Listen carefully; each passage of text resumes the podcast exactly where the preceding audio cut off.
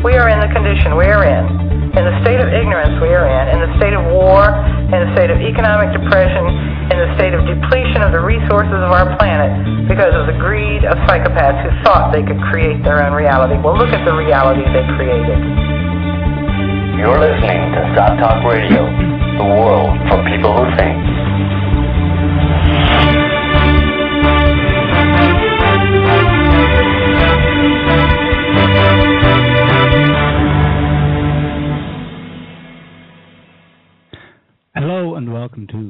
Talk Radio. I'm your host, Niall Bradley, I'm my co host tonight, Joe Quinn. Hi there. And joining us is Jason Martin. Hello. So, Manufacturing Civil War in Syria is the title of today's show. As listeners can probably tell, Can I get that blue? we've uh, we're a little skeptical of the official narrative surrounding this conflict, so-called civil war. It can be well A little? a little. The fact that it's described as a civil war immediately raises a red flag. But anyway, we're going to take the party line for the moment and use that as a kind of starting point for today's discussion. Can I have, ask a question? When is the red flag today ever lowered? I mean, it's like perpetually up these days. There's more than one. raise the red flags. raise the raise the raise the red flags. Um, so we're, supposed to believe runs something like this. Two and a half years ago, beginning around beginning of 2011, popular uprisings take place across the Middle East, from Tunisia over to Yemen and then north into Syria. The Syrian government, no, sorry, the Syrian regime begins brutally suppressing peaceful peaceful demonstrations. The Western media, Western audiences in general, clamor for something to be done about the evil Syrian dictator Bashar al Assad and his ruthless army. Somewhere in the middle of this chaos, still in 2011, let's say, and seem apparently out of nowhere, the peaceful protesters become rebels equipped with rocket launchers, high powered rifles, massive quantities of bombs, ammunition, intelligence on Syrian military movements, well placed informants, and supply lines that enable them to go deep into Syria to undertake daring raids, even hitting Damascus itself. Now they're under the banner of the Free Syrian Army, and the rebels are, well, they're actually beaten back fairly easily by the Syrian army, but they just seem to keep coming and coming with more and more supplies behind them. Hmm. At the same time, in parallel, you've got what appears to be completely random bloody mayhem increasing in the country. Suicide bombings, mass killings, targeted assassinations, trails of dead bodies all over the place. It might might actually have something to do with the fact that there are former convicts, mercenaries, and fundamentalists roaming the country who may or may not be the same camp as the rebels. But uh, on the international stage, what we have is this something must be done mindset. Translated into Security Council meetings, temporary ceasefires, they've already come and gone, apparently to, to, to no, no success.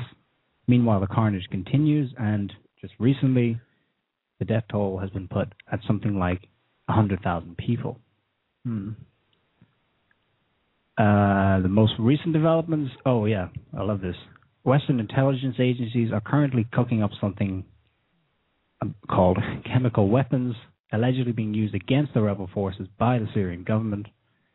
And Obama tells us this is the Syrian regime crossing the red line.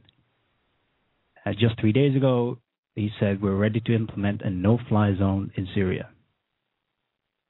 So you've got Western governments wanting to supply military aid to these rebels, supposedly to defend the Syrian people from their evil dictator, while Russia, China are encouraging dialogue, diplomacy to resolve this quote unquote civil war.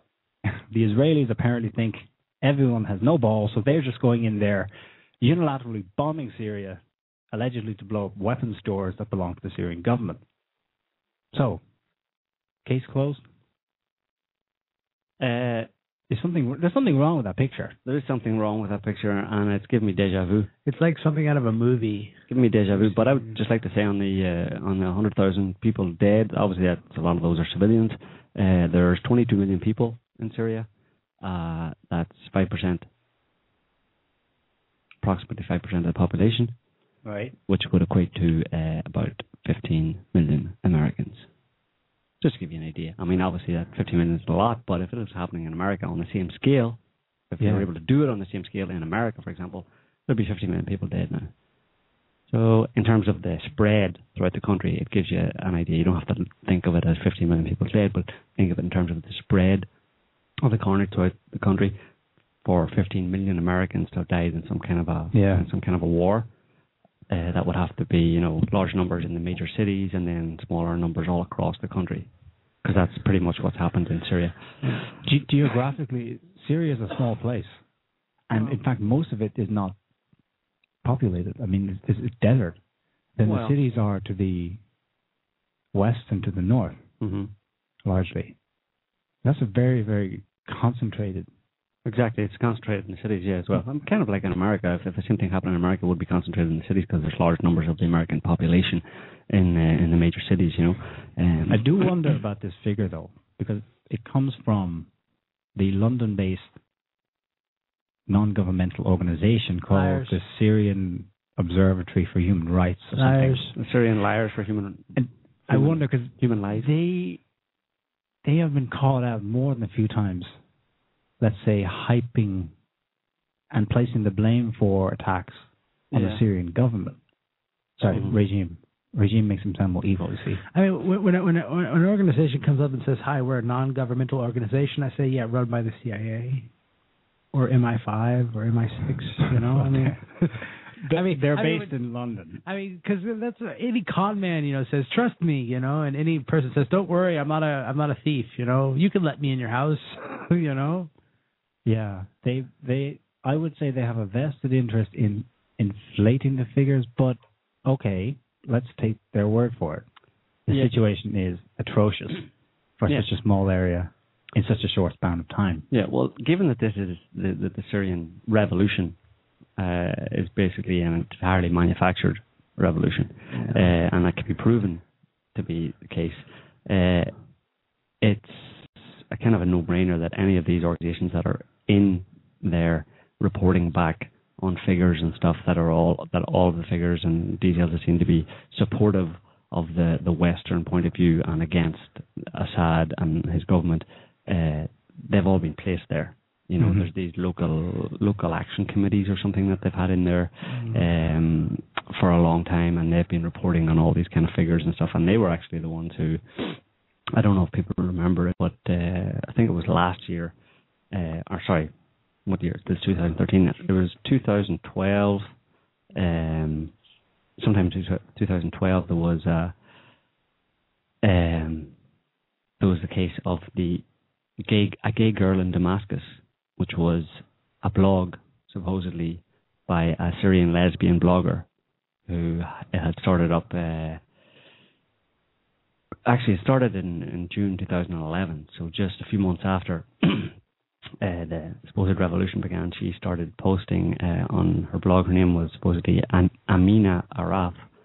Uh, well, actually, it was her cousin was ma- maintaining the blog, but on her behalf, because she had gone into hiding because of the horrors of the Assad regime, and just because she was homosexual or gay, uh, she uh, she had to be in hiding, and she, so she was chron- chronicling uh, all of the horrors of life in Assad for the Western public.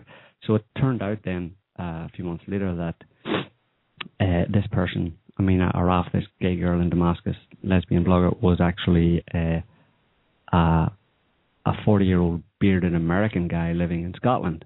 Pervert Uh, and um, in Scotland. yeah, he was in Scotland. He was at, at the University of Edinburgh. Uh, he was following a course in Arab studies, but had maybe taking a sabbatical. I've been doing a lot of traveling to Turkey and strange places like that around near Syria. Oh, where have we heard that before? And he he was the one behind this blog, and he had to eventually admit it. He tried to deny it initially, but then he had to admit it. He created a false persona. Yeah, he basically stole a girl's picture and uh, put it up there and claimed to be her. And uh, he maintained that he had nothing to do with the CIA, but it was like it had CIA written all Mm. over it. You know, or you know, one of those. One of those. His name was. Tom MacMaster. You know, uh, that's him there. Tom Uh, MacMaster. I know you can't see it in the radio, but you can look up Tom MacMaster and you'll see uh, he's uh, at the time when I actually wrote about it, I, uh, I, I I put the caption under his picture of Tom MacMaster, CIA psyops agent, or just in need of a proper job, because obviously he was, you know, not Yeah. really fulfilling his potential here, unless he worked for the CIA, in which case he probably was. Um, How do these people live with themselves?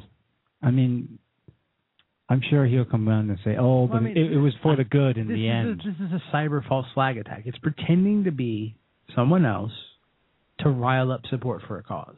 yeah, but how do they That's what justify he's it? doing. In their mind? Well, they must assume that the cause is justified, and therefore the end, the means justify Because the end. Because Assad's regime is so repressive that Well, none of them can really get the word out. You don't understand. There are no lesbians there because they've all been tortured and murdered. Don't you understand, Niall? mhm.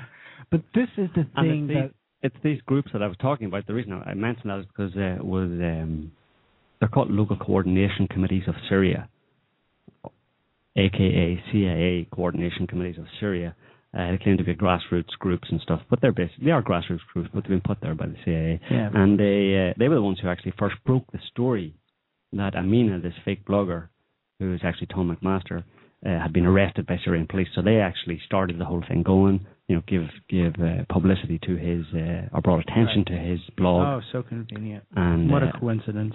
but that was a failed op. Whoever, whatever CIA agent was or department was running that, and I hope they got a good rap on the knuckles for it and told to go back to CIA 10 PsyOps 101, you know, and take that course again because it just was horrible. It, do- Uh, it doesn't seem to have stopped them um, coming up with endless, endless propaganda. I remember getting into very heated Facebook discussions with people at the time. You know, people who who you know would be consistently anti-war. Mm. In fact, we, they would have just come off the back of seeing that there was no justification for NATO to bomb Libya. Gaddafi was not the bad guy he was made out to be, and so on. Fresh off the back of that, they were screaming at me to open my eyes and see how evil President Bashar al-Assad was, and their explanation, their their their evidence to back this up was go and look at all these YouTube videos. So okay, I went and looked at these of mass protests, and I looked at the details, or I found maybe the someone it had been mirrored from someone else, and you go and read the the original description. It was a mass protest defending the Syrian government against what was happening there. hmm And what was happening? Well, there were some small protests. Well, besides w- whether or not there were small protests, there were clashes between government forces and so-called peaceful protesters in which more government forces were shot dead. Now I thought, well, hang on, peaceful protesters are firing back at government protesters. Something's not right. Well, there. hell, they should. Well, of course, it, it hey, honey, look, American Gladiators is on. yeah, Operation Distraction. It's, yeah. I realized that we were looking at a very similar situation to Libya, where they were doing a mind job on people. There were no, there was no mass uprising Hmm. against Bashar al-Assad, just as No. there was not against Gaddafi. No. But in the in somehow in, in the heat of the moment, the Arab Spring, 2011, where there were mass demonstrations taking place in neighboring countries, it was quite easy, it seems, to just blend this into the mix. Yeah. Yeah.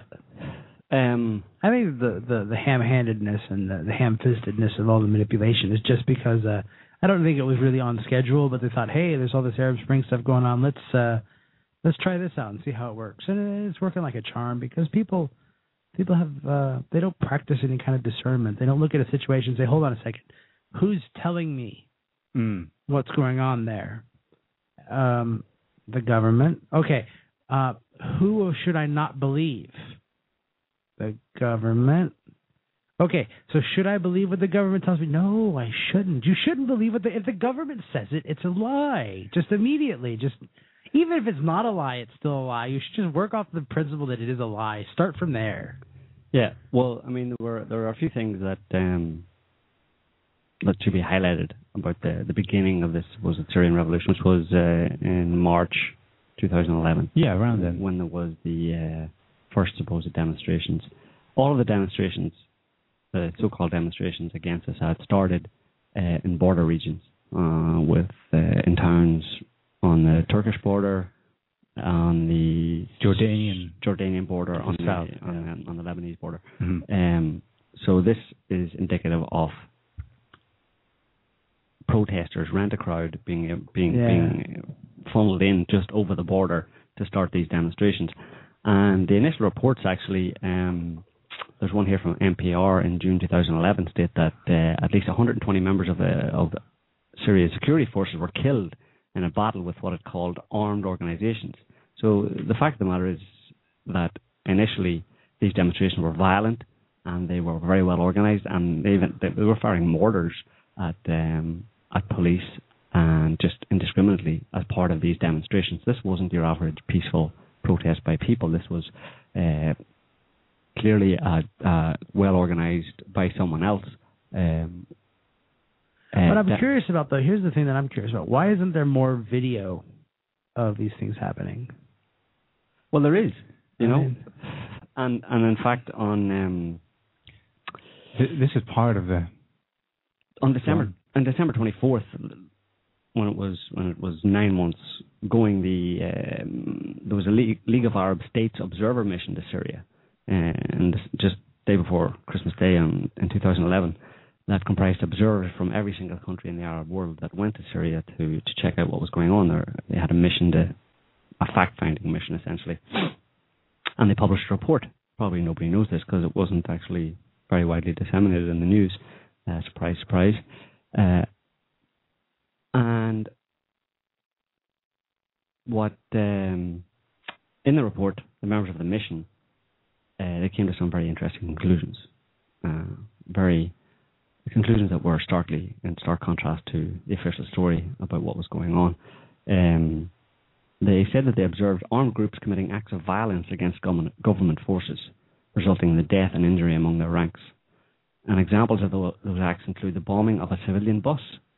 So this is supposedly a, a people power uh, Yeah. dem- revolution demonstration that, and somehow these guys right off the bat are bombing civilian buses and killing killing civilians, killing Syrian civilians. Um, you know, killing it, the, the bombing of the bus in, in that case that they that these Arab observers witnessed uh, included uh, the deaths included women and children, killed eight people. Um, they also were bombing trains carrying diesel oil. Um, they also said that the media exagger- exaggerated the nature of the incidents and the number of persons killed in the incidents. Um, Because they were getting all their information from these yeah. CIA coordination At the same time, there was a French around the same time, a few months previously, there was a French um, journalist was killed that was reported as evidence of you know Assad's crackdown on foreign reporters and stuff. But uh, the Arab mission concluded that uh, he was killed by opposition, the the rebel uh, mortar shells. Um, so, you know, to answer your question, Jason, there, the internet is actually flooded with videos Right. of what's been going on in Syria. A lot of them have been taken up by mainstream media, but widely reported. And then invariably it emerges that the footage you're seeing, uh, I mean, it's, some of it is, is extreme beyond. I mean, we're talking about cutting kids' heads off, um, and lining them up and then videotaping it and then posting it and saying, look what the Assad regime is doing. And then it emerges that these so-called rebels did it Right. time and time again. Yeah. Uh, that's just one story. There's just there are countless horrors coming out. And Yeah, I mean- it, it, it shows to me that they are prepared to go to any lengths Oh, absolutely. it's to. This is Frank Kitson. This is the Kitson doctrine. yeah, This is 100% what he and Trinquier said they needed to do in order to What do they call it? Gangs? Pseudo gangs. Pseudo gangs. Yeah, basically. I mean, he admitted in in his book, um, what was it called? Modern, not modern warfare. It was the the Big Five, I think is what he called it. hmm And he just admitted to running around, you know, Africa with uh, with shoe polish on his face, you know, murdering people and raping people to to make the opposition look bad. You know, I mean, and you know, Trinquier said the same kind of thing earlier that the best way to deal with with guerrillas is to dress like them and commit atrocities. That's basically your only solution because you can't find them, and they usually have the support of the people, so you have to take that away. And the way that you take it away is you dress up in their clothes and you go around and rape and murder some people, and then you give them a bad reputation. Mhm. And that that was their solution to that problem, and that's what they've been employing the entire time. They dress up like some terrorist, or they or they find somebody, or they manipulate somebody. They get somebody who's kind of brown looking, you know. I mean, and put them in a situation uh, where something happens or something is going to happen, and they say, "Look, see," uh, you know. I mean, it's, it's the same kind of story. Yeah.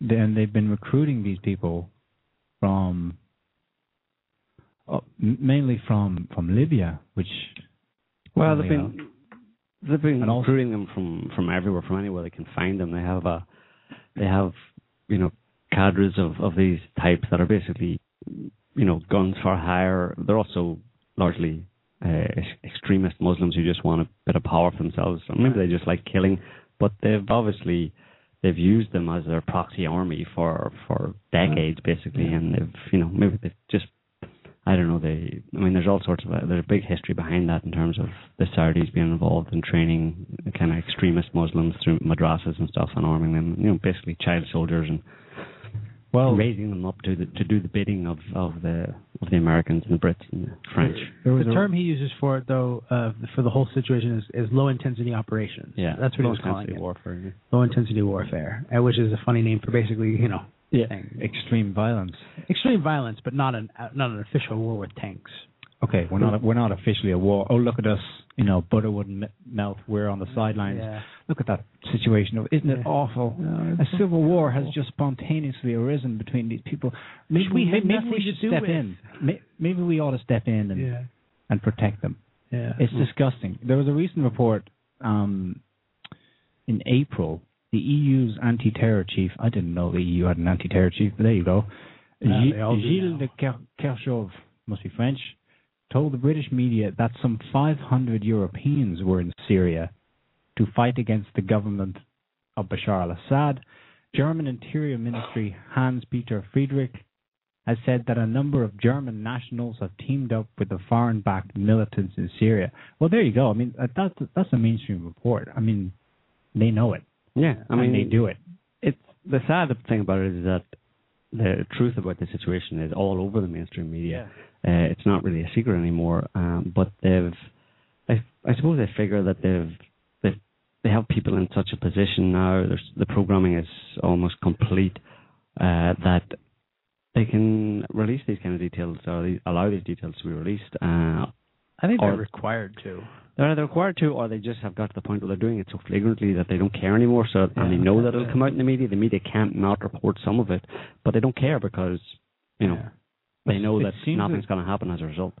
whatever way the interests lie here, it seems that some don't care more than others. I think the Germans are saying we're not so sure about getting any more involved in this. They're backing away, Mm.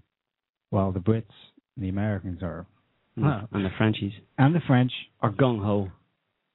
Uh, that's that's another thing. Okay, these people. I mean, the Free Syrian Army.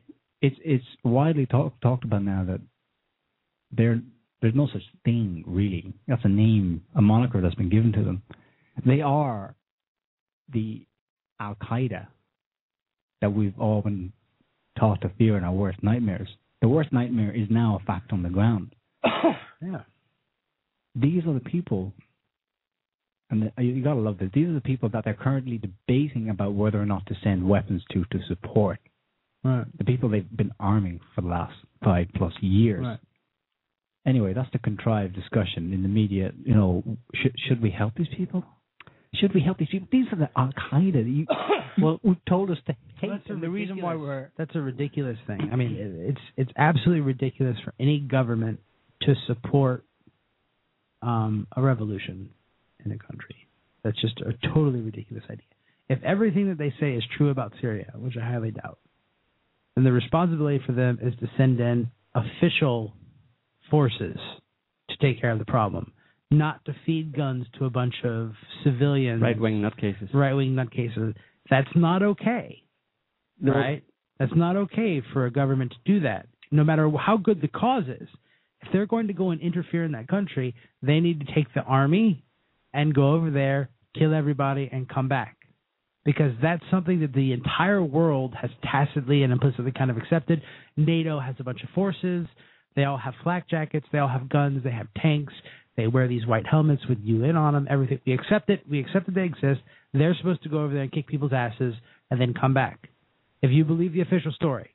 So like this whole like should we give the rebels weapons? No, you should never give rebels weapons. It's not the way modern politics is supposed to work. It's supposed to work, but it's the irony in all this is that um, in its most recent incarnation, Al Qaeda has kind of come full circle, uh, and it's now being used in Syria in the same way that it was originally used in Afghanistan the against the Soviets. You know, they were our terrorists at the time, you know, um, and they were publicly supported and Yeah, look how well You know, that worked out. told that it was a told that they were on a, a God had they had God's blessing, and it's basically these guys that the guys that came out of that became the Al Qaeda that you know was the target of the war on terror and led to the invasion of Iraq and the invasion of Afghanistan, and now they've they're starting to turn around back to their original incarnation again, which is that uh, well we can support these guys because they're doing some good now. You know what I mean? So it's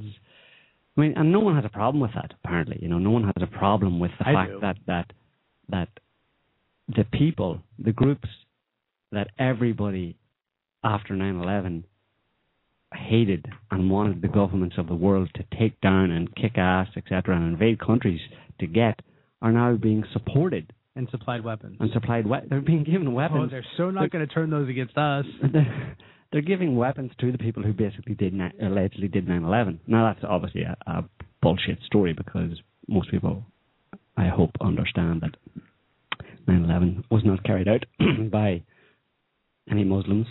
Uh, No, unless, ne- never- unless unless the Muslim, unless the CIA allows Muslims into their countries. never. No, I mean they're just they're just period weren't weren't, weren't 19 people flying those planes. I mean that's just retarded. Nevertheless, those 19 people and the other terror cells were recruited as part of the cover Of course, yeah. to to make real the reality of Al Qaeda. They had to have someone to talk about. They were sheep tipped. They were sheep dipped. They were literally brought to the U.S. embassy in Saudi Arabia. The uh, former ambassador at the time has spoken out about this.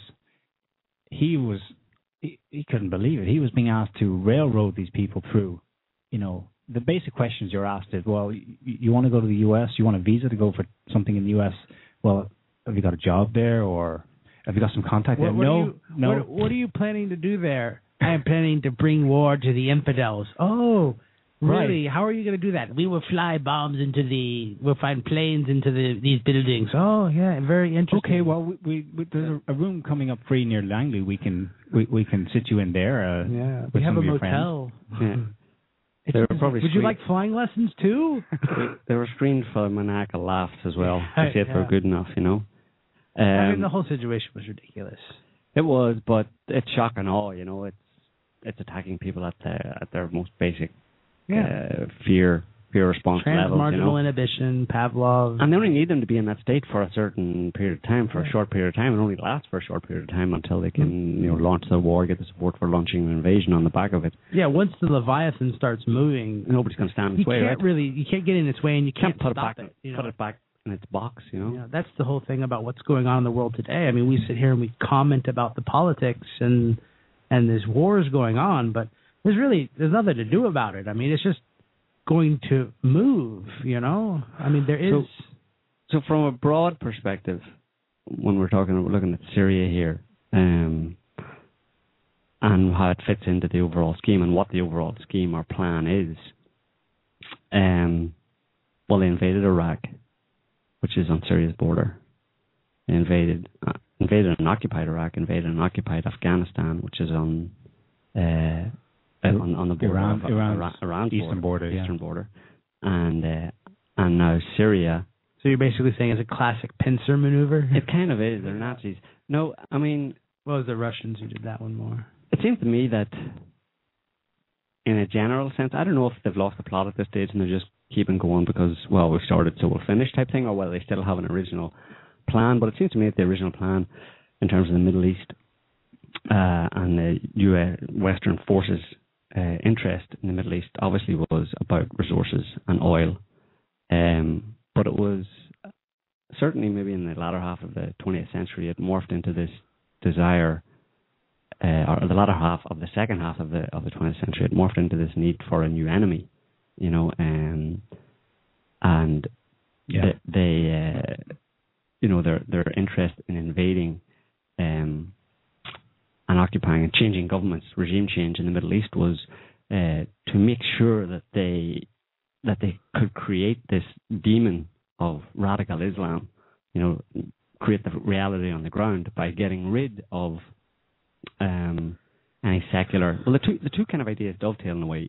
They want access to the resources, and the best way to have access to the resources is to make sure that you have some kind of a despotic, fundy leader in in place because he is much more inclined to control the population and do the bidding and you know make corrupt deals with the West than some kind of progressive socialist leader that is actually interested in the welfare of of of of the people of the Middle East. So you know the two the two it serves both both, both purposes. You know. Um, and I mean, the US and the Brits and all the empires have always, throughout you know recent modern history anyway, have found common cause with fundamentalist. In, in the case where religion was a serious concern, they've found common cause with the fundamentalist leaders and groups than far more than they have with uh, any kind of secular or you know progressive socialist groups. I mean, they they actively fought against them, and that's what they're doing in Syria because Syria is or was a secular country. I mean, it was one of the few countries in the Middle East where Arabs, Christians, sorry, Muslims, Christians, and Jews all lived fairly peaceably together.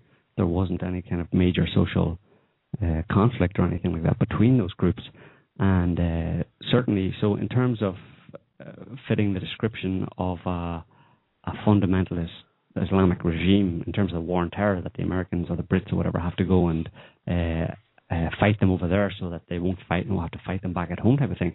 Well, Assad and his government in Syria did not, in any by any stretch of the imagination, fit that profile. They fitted completely the opposite profile.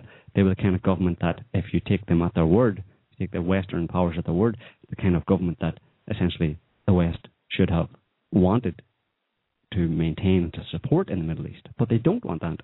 Like Jason was saying, you basically turn it around on its head. What they say is pretty much 180 degrees from the truth Yeah. of the matter.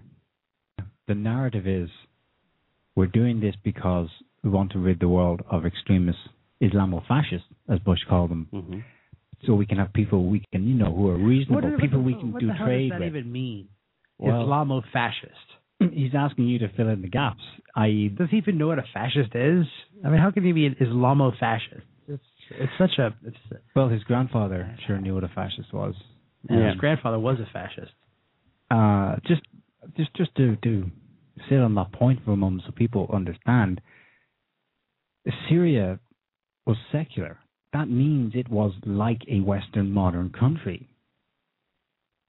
You know, it would have had all the same flaws and all the same issues, blah blah blah. But it was the the Muslim Brotherhood Well, was just banned in that country Of course, as soon as the more or less the current regime took control. Well, people have heard of the term Baathist, right? Can Saddam. you stop Saddam. calling them a regime and start calling them a government because that's what they are. Thank you. Yeah. Thank you. I mean, it's a government. Exactly. I slipped There's there. no such word as regime. They what use the that- Fuck does that even They- mean? It's supposed to have bad connotation. It's supposed to have bad connotations, but they're a government. I mean, they could be a bad government. I was thinking regime because there are obviously many governments have come and gone since, but more or less Syria is in its current era. I mean, right now Follows America the same is model. a neoconservative regime, or you know, this sort of neocon kind of thing. You know, Yeah, it's um. The, Ba'athists? Well, the, well, the Sorry, I, I, I interrupted you. I'm sorry about that. Well, no, I mean Ba'athist. The, people have heard of the Ba'athists because Saddam was a Ba'athist, and uh, you know uh, there was a lot of talk. There were only two, the only two countries that are that are Ba'athists in the Middle East. That's uh, that were Ba'athists: Iraq and Syria. Kind of sounds like a party that should show up in France. Yeah, and they. Uh, they should take baths. that was so mean. I'm so sorry. I apologize profusely for that. So all the French people. uh, No, no, he's just apologising to whoever. Okay, because there was a whole process of debathification in Iraq Mhm. immediately after the So they switched to showers. Yeah, it was uh, re-showerification from debathification. Um, and it's interesting because people assumed that was just getting rid of Saddam, get rid of the the, the, the Yeah. remnants of the Saddam regime, and getting rid. And they went as far as to stop anybody who had ever been a member of the Ba'ath Party in Iraq from from having a job. They'll get kicked out of their job. School teachers, people who were just part, member of the party just because, like, you know, well, just, Kinda like- just yeah. join the party type thing because you know it's the done thing, and you know you keep your head down and join the party. You know, it wasn't as bad as like communist Russia or anything like that, but the Ba'ath Party was the real party, and people joined it. Well, they joined it because they identified with it and, and liked it, or, or whatever. There, a lot of people were members of it, and the debathification process in Iraq in 2004 under Paul Bremner was um, was terrible because it basically really fed the insurgency and turned people against the Americans, ordinary people, because a large percentage of the population were a member of this party, and suddenly anybody who was a member of the party could not get could not work. They were kicked out of all the jobs. School teachers, you know, you know, trash collectors, everybody was was gone, you know, and eventually, a year or two later, tur- overturned that, you know, because they realized what a horrible idea it was, you know. Yeah. But what the Ba'athist society um, in S- Syria and Iraq, it goes back to the 1940s, and it was basically a sec. Uh, I can't remember the name of the guy who his name wasn't Ba'ath. And The name, remember the name of the guy who started His it, name was Tub.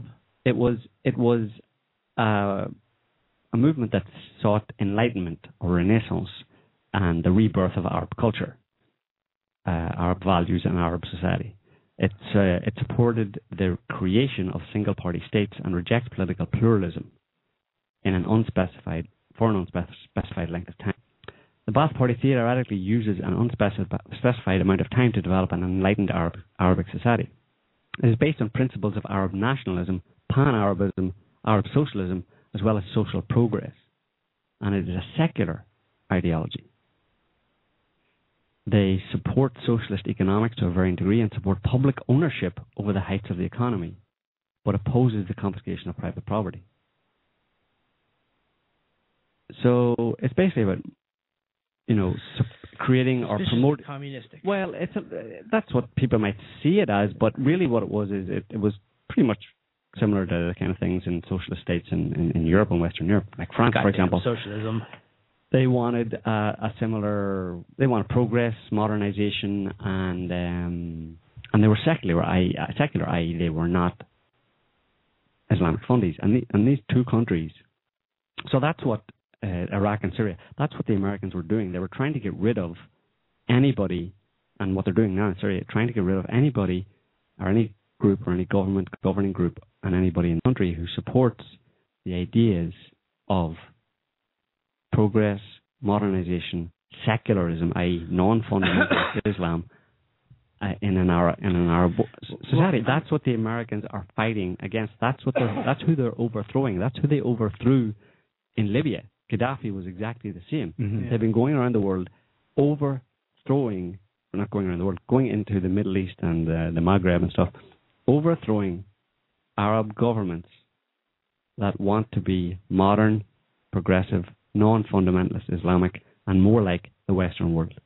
Now that if you can't really get any more uh, opposite to the, you can't, you can't get it, Yeah. it's it's to, to what they claim they're doing. They're doing exactly the opposite of Yeah. what they claim to do. But of course, they create the reality on the ground of there being a fundy Islam threat or problem in these countries to America, i.e., they're trying to take away our freedoms by you know flying planes into buildings and stuff, uh, or that's what they might do again by actually getting a bunch of these fundies, training them, arming them, and putting them into these countries and then saying, look, see, we told you they were there, and they're using them. It, it, it's so, it's so so opposite of the truth of what they're saying. It, I mean, it really they really go really far down this road of doing exactly the opposite in so many different ways of what they claim to do. You know, not only are they overthrowing non-fundamentalist Arab progressive Arab, Arab regimes, but they are supporting the fundies and trying to put them in power in these countries. So you really you can't get any more any more of a complete contradiction or they the, exactly the opposite of what they claim to be doing. Well, from my limited understanding of the whole situation in the Middle East, this kind of thing has been going on for a long time since the fall of the Ottoman Empire, kind of thing. You know, when they started cutting up and and splitting up the Middle East. So yeah, I mean, it's it's it's, it's kind of like a divide and conquer thing and and I think it actually like I don't think it's about oil. I really don't. I don't think that it's about the control of resources either. I I think it's a religious situation. I think that there there are you know some seriously fundamentalist Christians who are trying to bring about the the uh the apocalypse there. You know they want the well you have to you have to wonder whether whether whether religion is actually a a real factor or whether it's just being used um, well, I'm not talking about modern. No, I'm not talking. We're talking about different religions. I mean, there is there's like this huge body of evidence that deep in the bowels of governments and militaries, there are these groups of people that have this really weird religious series of beliefs, and they go through all these weird rituals, and there's all this sort of like anecdotal evidence surrounding it. And a lot of times it's attributed like Satanism and things like that, but I don't think it is. You know, mm. I think it's these people that are like secret society uh, type of situation. I mean, that, of course, it sounds completely insane. You know, I'm, I'm not going to use the I word because I don't think I don't believe in that crap, and it's not Rosicrucians or Illuminati or any of that BS. But I do think that what informs their policies and their ideas and their plans is some sort of weird, twisted religious ideology because it's not. I don't think it's about oil. I mean, I just don't think it's about oil. Well, I think that may, might be one factor, but mm you know, uh, I'd, I'd say there are various different factors, and, and in terms of the motivation for this kind of thing, I mean, who gives the ultimate orders? You know, um, there are various levels of, of people involved in the planning and orchestration of this, and the people at the very top, what do they think? The, they need one rush. They have their their yeah. their ideology. The people down below, you have to explain to them in a slightly different way to get them on board, like the military generals and stuff, right? Or even the the yeah. or even the if you want to get the corporate people on board and stuff, you might have to sell them the idea of oil. You get the you know you get the backing right. of yeah. big oil companies and stuff can say, listen, we want to do this, and guess what? You can get access to oil, and they're like, okay, we'll do that. Yeah. Well, I hmm. mean, like this kind of stuff has really been going on steadily since we brought over all those Nazi scientists with Project Paperclip, you know, and it's just, just it was such a su- suspicious situation that all those Nazi scientists were really into like occult BS, and they were a bunch of wannabe Illuminati kind of people, and I mean, there's no reason to think that they didn't continue that kind of weirdness when they got over here. That's just my my my crazy theory. That's my that's my crazy conspiracy theory. Well, there is one society, the Muslim Brotherhood, that I'm really really suspicious about because here's a group that is banned in Syria and has been for decades. Um, whose more or less whose man whose representative recently came to power in Egypt post revolution and who have a long history, a long history of ties with British intelligence, MI6, yeah. and it does make you wonder. You know, this kind of secret society element. I mean, they're nothing that secret. They're a public organization, and they pretend to be religious, and yet constantly get involved in politics. Yeah. And I do wonder what what do they believe? Well, this part of the world is where the three the three big monotheistic religions are right. born, right? Right. Islam, Christianity, Judaism. Right. And I would argue that India is pretty close. Where Buddhism came from, we were arguing that earlier. It's that, that whole region is just like a religion factory. Yeah. Now, are they religious people? Mm, I don't know. I mean, when, you, when you look at when you look at what's done in the name of the religious fundamentalists in in Syria right now, they are engaged in the most extreme forms of barbarism. They're just animals. They're animals. That's they're, not, they're, they're not religious at all. Apart from being religious, they are extremely materialistic. Right, but then I mean, so is modern religion. I mean, Christianity is fundamentally a materialist religion. I mean, Judaism is a very materialist religion. All of them are, for the most part, materialist religions. It's all about bodily re- resurrection. You go to heaven, and you sit next to Jesus, and he pats you on the shoulder, or you get like seventy virgins, or all these different things. Or if if you do a really good job, you know, God will make you the great nation, and you'll rule over all the countries of the world. That's that, that's what all all of those religions promise something completely physical bodily resurrection bunch of virgins i mean if you're incorporeal in a spirit how are you going to enjoy you know 70 virgins i mean Well, each one of them has Obviously, each one of them has their Messiah coming down at the end times when there's During war and Armageddon. chaos during Armageddon. yeah Is this situation unfolding not Armageddon? right yeah Creating the facts on the ground, what to fulfill each of their own v- versions of the prophecy. I mean, for I think- for, for think the Muslims, it's the return of Prophet Muhammad. Yeah, but like like Jesus Jesus said, like the whole idea of heaven and stuff and spirituality for these people is very physical. It's very materialistic. So for them, you know, the fulfillment of a of a of a prophecy would also be material. I.e., they would their idea of you know of of a heaven on earth, uh, the ushering in of the new kingdom and stuff is basically what it what it plays out as on the ground. Is basically them getting to, you know, lord it over all of the world. You know, they as the as the elite getting to lord it. They don't need to go to heaven. They don't want to die. They want to have their heaven on earth, which is basically getting to dominate and control and exploit as many people as possible. That's their idea of heaven. That's the psychopathic idea of heaven. Yep. You know, and and this idea, the in, in mainstream religion of heaven and the reward and all that kind of stuff is completely psychopathic because it's got nothing to do with spirituality whatsoever. It's nothing nothing to do with real spirituality. Yeah i mean i don't even think it even goes as far as to be a literal interpretation of like the christian or judaism or or, or islam i think that these guys kind of have their own personal interpretation of of the religions they they, they think they're in on some sort of occult secret You know, I don't I don't think that they really, really, really, truly, deeply believe it. I think for them it's kind of fun. I think when you're so rich and powerful, I don't think that you have much else to do. I mean, when you can buy like nine hundred thousand Ferraris and no problem, and you can buy paintings for like thirty million bu- bucks a Yeah, pop. it's their idea of, of, What, what are you going to do on a Sunday night? You know, what's Oh, spirituality for a psychopath. yeah, for, spirituality- for a rich psychopath. Well, it's being rich and Yeah. being being powerful, right? That they they get their their spiritual their the height of their spirituality is physical jollies basically, and it can ne- they can never be satiated. They always want Yeah. more and more and more and more. So it's not spirituality at all, you know. And um,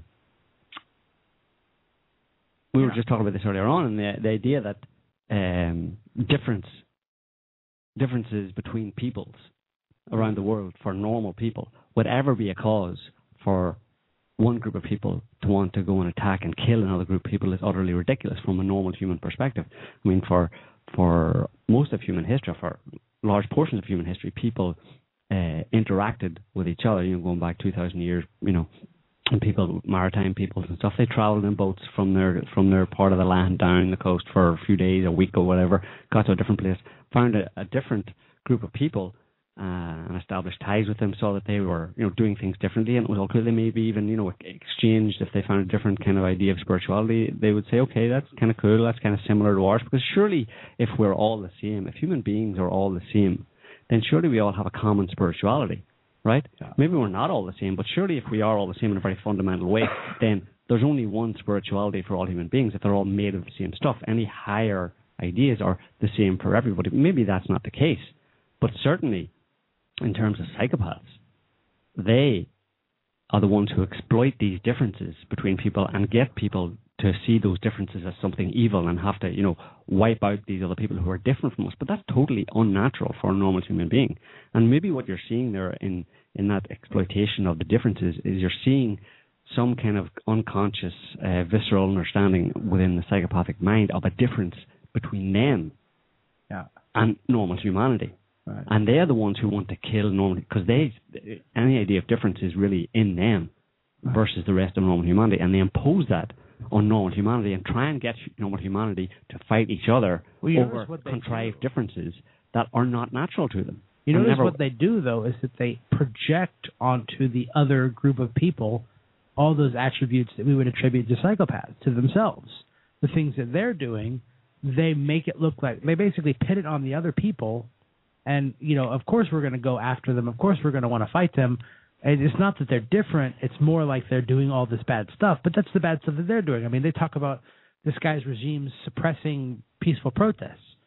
What happened with Occupy Wall Street? Exactly. Yeah. How many peaceful protests are suppressed in Europe and the United States? I mean, it's a pot calling Well- the kettle black. Well, you you know, whenever it's, it's even reported. I mean, people people try and have tried to in the media and stuff over the past couple of years have tried to demonize Assad and saying that you know he he's a brutal dictator and stuff. He could be a douchebag. I don't know. Well, I'm not He's- saying he's I'm a not saying he's a government wonderful ruler. guy. He, he's He's a government he- ruler. He's a dictatorial ruler, and his clan are dictatorial ruler. He's a but douchebag by definition, in my opinion. Well, you know, I disagree. In, in the, I I kind of disagree in the sense that in the modern age, you can't have anything too perfect. You know, I mean, you can strive for something for perfection, but nowhere on this planet is perfect. Certainly not the U.S. or the West. And the the things they come up with to demonize Assad with is that you know political prisoners. Basically, say he's got political prisoners. If people And the U.S. with doesn't. well, not only in the U.S. Doesn't, What about but Guantanamo Bay? obviously there's political prisoners all over the US, but worse than that, usually what happens in the US and in Western countries is that when you have a political dissident, for example, a journalist Right. who is exposing something about the government or saying something about the government that the government doesn't want exposed, what very often and has repeatedly happened in the US is that guy is killed secretly and quietly. And now And- the government has the power to do it legally. Eh, Well, exactly, and because but because Assad does it or someone else does it, does exactly the same thing, but doesn't ki- not the same thing, doesn't kill them, just puts them in prison. Yep. He's the bad guy, and because he does it kind of semi-publicly, or you can actually Right. you, you can hear about it, you hear about it. Suddenly, it's held up as the the brutal, evil dictator. But in the U.S., far worse is being done because they're killing pe- political dissidents. They're killing people who, people who disagree with the government, but they do it secretly But- and quietly so that people never know. Like the they have difference this between these two technology. Like Assad obviously never ra- read Machiavelli, you know, Mm. whereas the American government is very Machiavellian. They never appear to be doing anything bad. Mhm. They get other people, secret people, the CIA, to do it in a dark corner somewhere. They fly you off to some prison in another country and get you tortured. Yeah. about those political prisoners in both Syria and Libya. When the war on terror was launched post 9 11, both Gaddafi and Assad cooperated with the United States and imprisoned some of the people that the U.S. was saying are terrorists. They also cooperated in extraordinary rendition, having them sent either into Syria or from Syria to be tortured in some black site, and then ultimately end up in Guantanamo. These people invariably were actually extremist nutcases. Mm. When Libya was attacked, Yeah, there were two groups of people. there were huge amounts of prisoners who were released. And Yeah. who were they? They were all the nut jobs. They were released by the. They were by the Al. Qaeda. They were the ones who had been rounded up Yeah. to support the fucking war on terror. Exactly. Well, see, what they want these people out on the streets. The Americans want these people out on the streets because they are their their proxy foot soldiers to overthrow this secular regime, secular progressive Arab regime. They want these people out on the streets. So they kind of say say about Gaddafi and about Assad. They say, well, he's got political prisoners. No, these people are nutcases who want to impose a fundamentalist Islamic Islamic state in the country. And because Assad and Gaddafi wanted a secular progressive regime, he said, no, you're going to jail. Also, the other group of people that he had in jail were people that had been uh, were agents of the West who had been infiltrated into the country to try and sow discord. So, like, you're the ruler of a country, and you see these foreign agents coming in, and they're starting to stir things up and sow lies, uh, and and you know start demonstrations and whip people up and and spread lies about the government and stuff. What are you going to do? I mean. And they're foreigners, basically. So what are you going to do? You're going to put them in jail. You're going to say, listen, you're you're you're actually trying to destabilize our country. You're trying to bring it down to the level of you're trying to foment essentially some kind of a a military conflagration in our country, which will be to the extreme detriment of the local population, uh, the civilian population, as has happened in Syria. So he sees this happening, and he sees this as the plan because it's always been the plan. It's gone. That that's the plan they followed over and over again. It's like you don't have to be a genius to work out if you're a leader of a country. You don't have to be a genius to work out that that is what that is their modus operandi. Right? That's the way they work. So you see this this happening. What do you do? You put them in jail because they're a threat to national security. Yeah, threat a- to the country, and threat to the, threat. the Yeah. real threat to the civilian population of your country. So you put him in jail. But unfortunately, when you do that, you're held up in the in the Western press as being this evil dictator who won't allow dissent. Well, you know, hang on a minute. You know, actually, there's something. Um, there's something about the the U.S. government actually that you're not allowed to do As you're looking for that, I'm gonna. that I wanted to say. I want to say something here. Right. I would advise anyone wondering about Assad's character, and you know, genuinely interested in discerning one from the other, to take Jason's advice and not believe a word your government says. And don't believe a word that I say either. I, I don't really. I don't know if the guy. I, No, well, Jay, well, I'll just finish yeah, go ahead. I'm I'm saying this. I don't know the guy either, but I've heard him speak Right. and seen what he's written over the years, and my God, he's either an awesome actor or he actually knows what he's talking about. He is plain spoken. Uh, he's frank. He's saying exactly what we're saying here tonight is really going on in Syria, and it, all his words are being twisted in the Western media to saying, "Well, he would say that, wouldn't he? He's an evil, bloody dictator. He's, i.e., he's a psychopath." Right. That's yeah. what they're insinuating. Yeah. Right. Psychopaths are insinuating that he's a psychopath. Well, here's the thing that, that that strikes me about the whole situation. I don't remember the name of the guy. It's not Agathocles, but um, Niccolo Machiavelli, when he wrote The Prince, he writes about this guy who decides he's going to take over this country or this this province somewhere, and he realizes that he doesn't want to look bad to the people, so he goes out and he finds the worst, most murderous judge he can. I mean, this guy is just bad, and he puts him in charge of doing all the prosecutions in the area. And this guy goes through, he chops everybody's heads off, all this stuff. People are up in arms. And the guy comes in, he says, Oh, I didn't know he was so highly recommended. And then he arrests the guy and chops his head off. And then he killed all the people he wanted to kill, all of the citizens that he wanted to get rid of.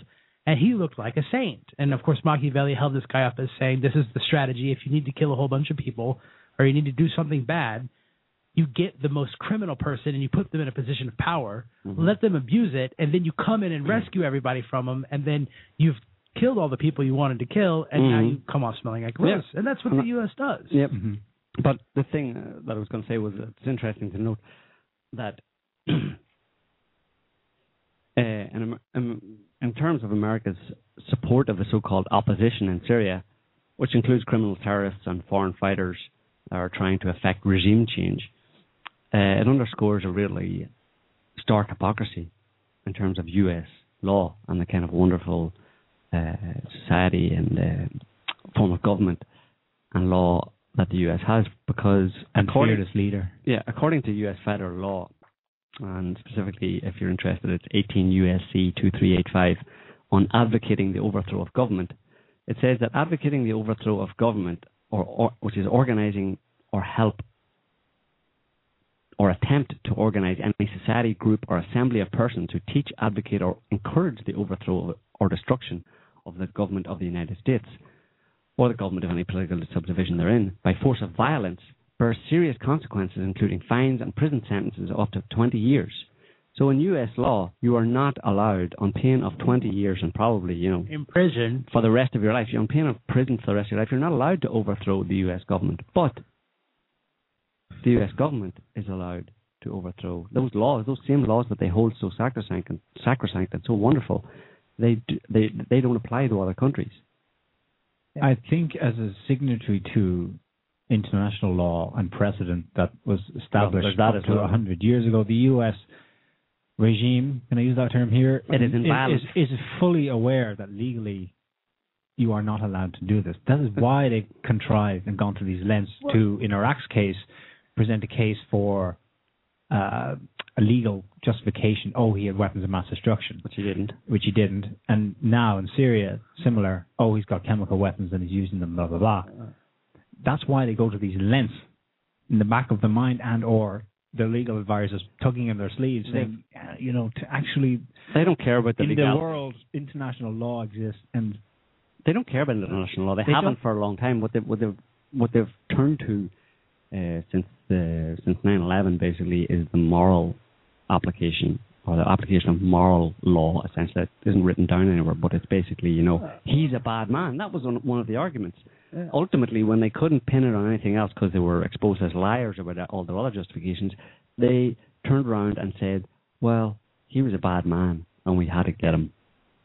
So bad man, that's what it comes down to. That's that's Yeah. what they're left with. The idea that I mean, that's what you're meant to pin all of the death and and slaughter, murder in Iraq and Afghanistan and elsewhere over the past ten or twelve years is they were bad people. Is that good enough? I mean, can that will you accept that as an argument only in a court? Psychopath. Only a psychopath well. would do that, though, because of course they have no concept of morality. You can't you can't murder people for a moral reason. There's no moral justification for murder. Now, there, there's there's a pragmatic one. You know, okay, let's say you have a serial killer going through some town and stuff like that, and he's murdering and raping a whole bunch of women and children, and you decide, and you're a cop, and you and you shoot the guy, right? That's a good thing in a certain sense, but you can't ever sit there and say I was morally right to do it because you're not morally right. Murder is fundamentally immoral. Killing somebody is immoral. Now, it, it's never a moral act. You should weigh the the consequences. You should weigh the what's going what you're doing. You should have some sort of thought about it. But you are not a good person for killing somebody. You can't pat yourself on the back and look in the mirror and go, "Yeah, it had to be done. I'm so awesome. I killed that guy dead. And, oh yeah, it was good." I mean, you're a sick person if you think if you're happy and feel any kind of pleasure or satisfaction after killing somebody. That's not healthy. You Mm. should feel, "Wow, I, I'm sorry. I, I hate that I was forced into that position.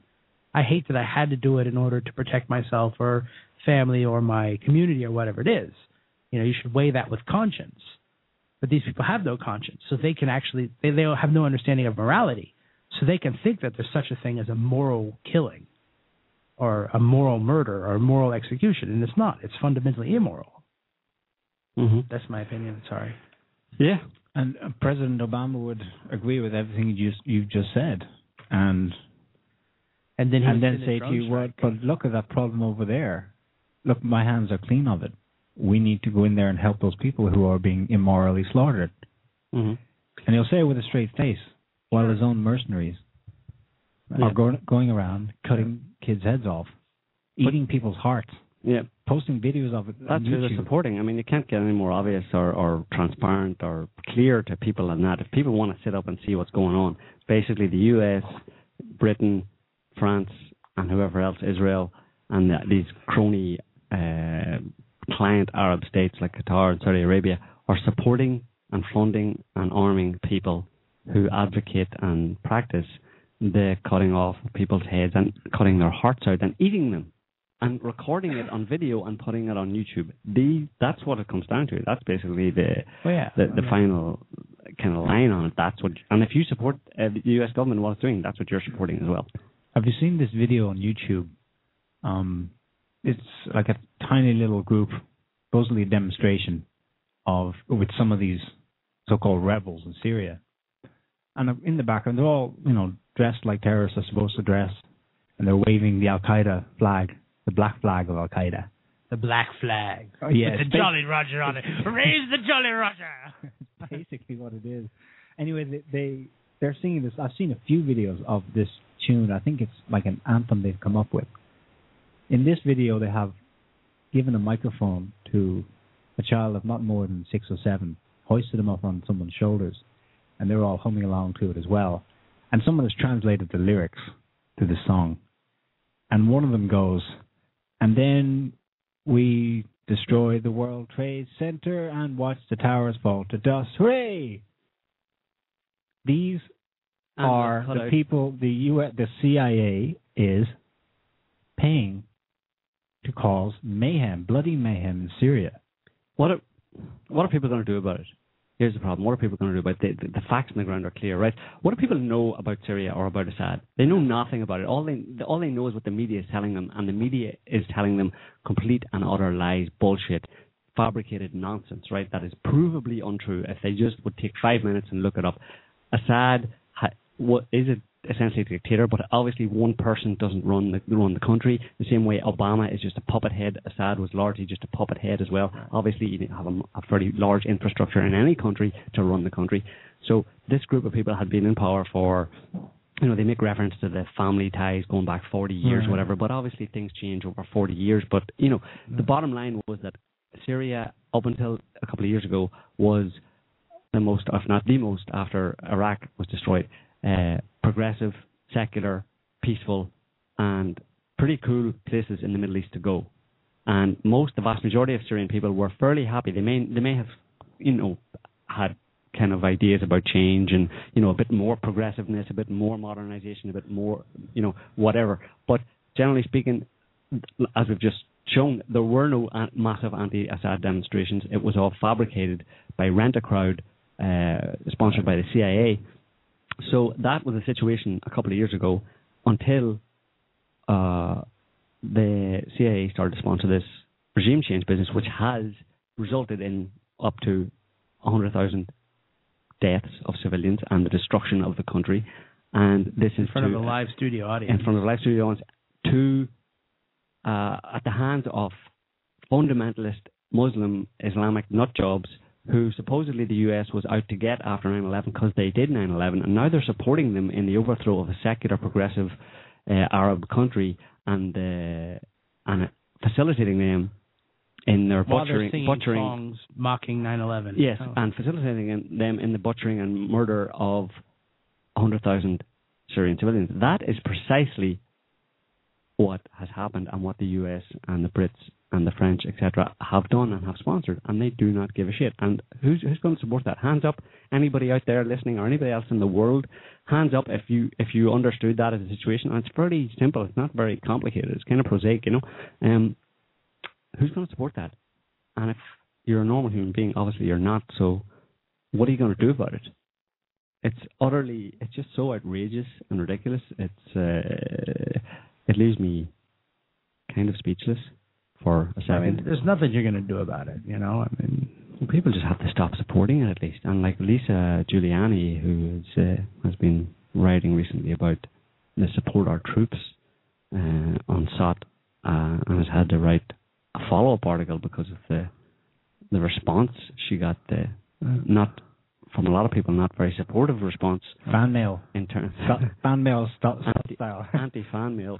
Well, uh, do- basically, people saying, "How dare you say that you shouldn't support our troops?" And she's trying to make the fairly simple little point that, listen, if your troops are engaged in or working for a psychopathic government that is slaughtering innocent people around the world, and your troops are the foot soldiers of that, however deluded they are, or conned, or whatever, or however well intentioned they are, uh, you, you shouldn't support them.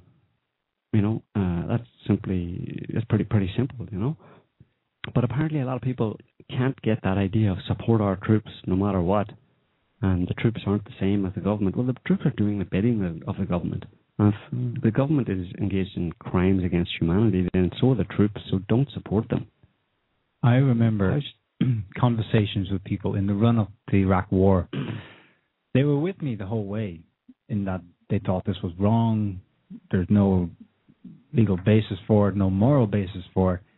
And then it was apparent it was going to happen anyway. And they came around and said, well, it's, it's a done deal. we got to support the troops.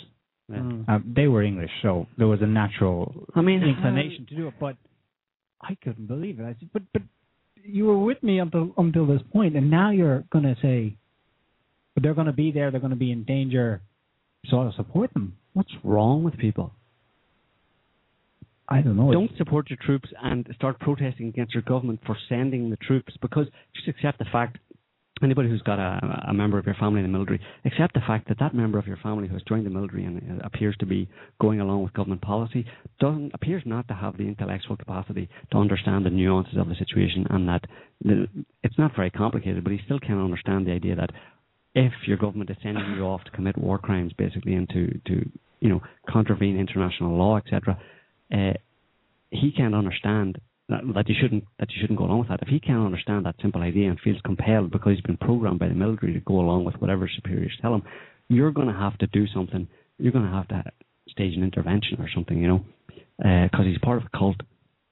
uh, he's been mind programmed by a cult, and you know you need to get uh, somebody to come along and kidnap him and put him in a closet and deprogram him. You know what I mean? Because he's he's he's a danger to himself and to other say- people all around the world. Because I have, I have to admit that I, I, I really fundamentally disagree with that entire line of argument because I I am part of the support your troops your troops crowd. Unfortunately, um, I don't think that you should. I I don't- I don't think that you should support support in the sense of like you know go out there and be like yeah everything you're doing is okay. I mean it, it's one thing to be critical of the government and it's one thing to even be critical of what the military does. But like say for instance there were stories during the Vietnam War of you know these vets coming home and there would be like protests and supposedly like people were like spitting on them and calling them murderers and stuff like that. And, and I used to work with a Vietnam vet who had you know gone into the war. He was he's 17 years old from the backwoods of Arkansas, missing most of his teeth. They were just taking in anybody. He was had no education whatsoever. And they sent him off to there, and you know he did a lot of horrible things, and he got shot up, and he had this huge scar all down his body where he got shot up. And he came home and he said, I didn't understand, you know, what was going on. I thought I was doing right.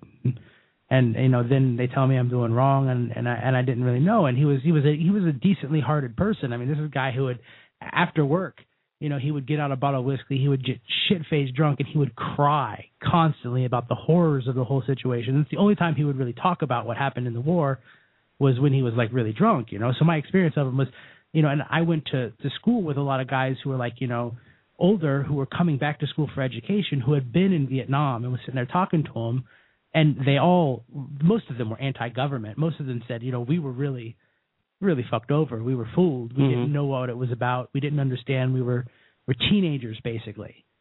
And so like supporting your troops in the sense of like getting out there and rah rah rah and everything they do is right is obviously retarded. that's what we're talking about. But but I think that a lot of people, especially in the conspiracy and the 9/11 truth movement and all the stuff we're talking about, this they go too far in the other direction where they start. They're all psychopathic murderers and they're they're killing babies and all this different stuff. And and I I mean there's this huge problem of like suicide. You know, 22 Per day. uh, vets are you know, committing suicide per day. These people are not heartless, soulless people. No, well, so if you You know? support your troops, you do, you want to, and your troops as a your troops, the troops as a member of your family, then you want to spare them, Yeah. and you love them. You want to spare them that kind of a situation. You want to spare them, obviously, from committing suicide or any kind of trauma. So you cannot support them if they are have been programmed focus on into guilty parties. Yeah, know? exactly. But what if, the, like I said, they've been kind of programmed? What if you have a family member who's a member of the military and he, for whatever reason, uh, like I said, maybe because of the military programming that he's gone through, etc., he can't see what's waiting for him when he goes off and he comes back. So, I mean, surely in that sense, you should support them by trying to not let them get sucked into this There was this abusive cult guy. What was and sent his off to name? war. The, the the the Navy sniper who wrote this book. Oh yeah, Mc. Uh, Uh, what was his name? I can't remember his Mac name. something. And I, I watched an interview with him, right? And he sat there and he was like, "Yeah, what I did was right." And you know, I was sitting there looking at him and I was like, "This guy is not all right." You know, I mean, he was nervous as hell. I mean, you could see that there was this really kind of like, yeah, everything I did was correct. It was. Eh, you could see that he kind of like felt obligated to say that kind of stuff. But these people, man, it's, not. It's not a black and white situation. Absolutely. I think I, I think you can say, you can criticize the military, and I don't agree with the people who react like you don't support our troops when you criticize the military. But at the same time, I feel that a lot of people criticize the military in the wrong ways. They say, "Oh, a soldier's a psychopath," blah blah blah, and I and No, a I lot don't of take with that. I think I think you're conflating judgment of who a person is with judgment of the choices a person has made. right. Sure. Okay, now you take some poor hick who's got himself into something he had no idea, Mm. and he comes out of it and realizes he's done wrong. I mean, that's not a judgment on him. No.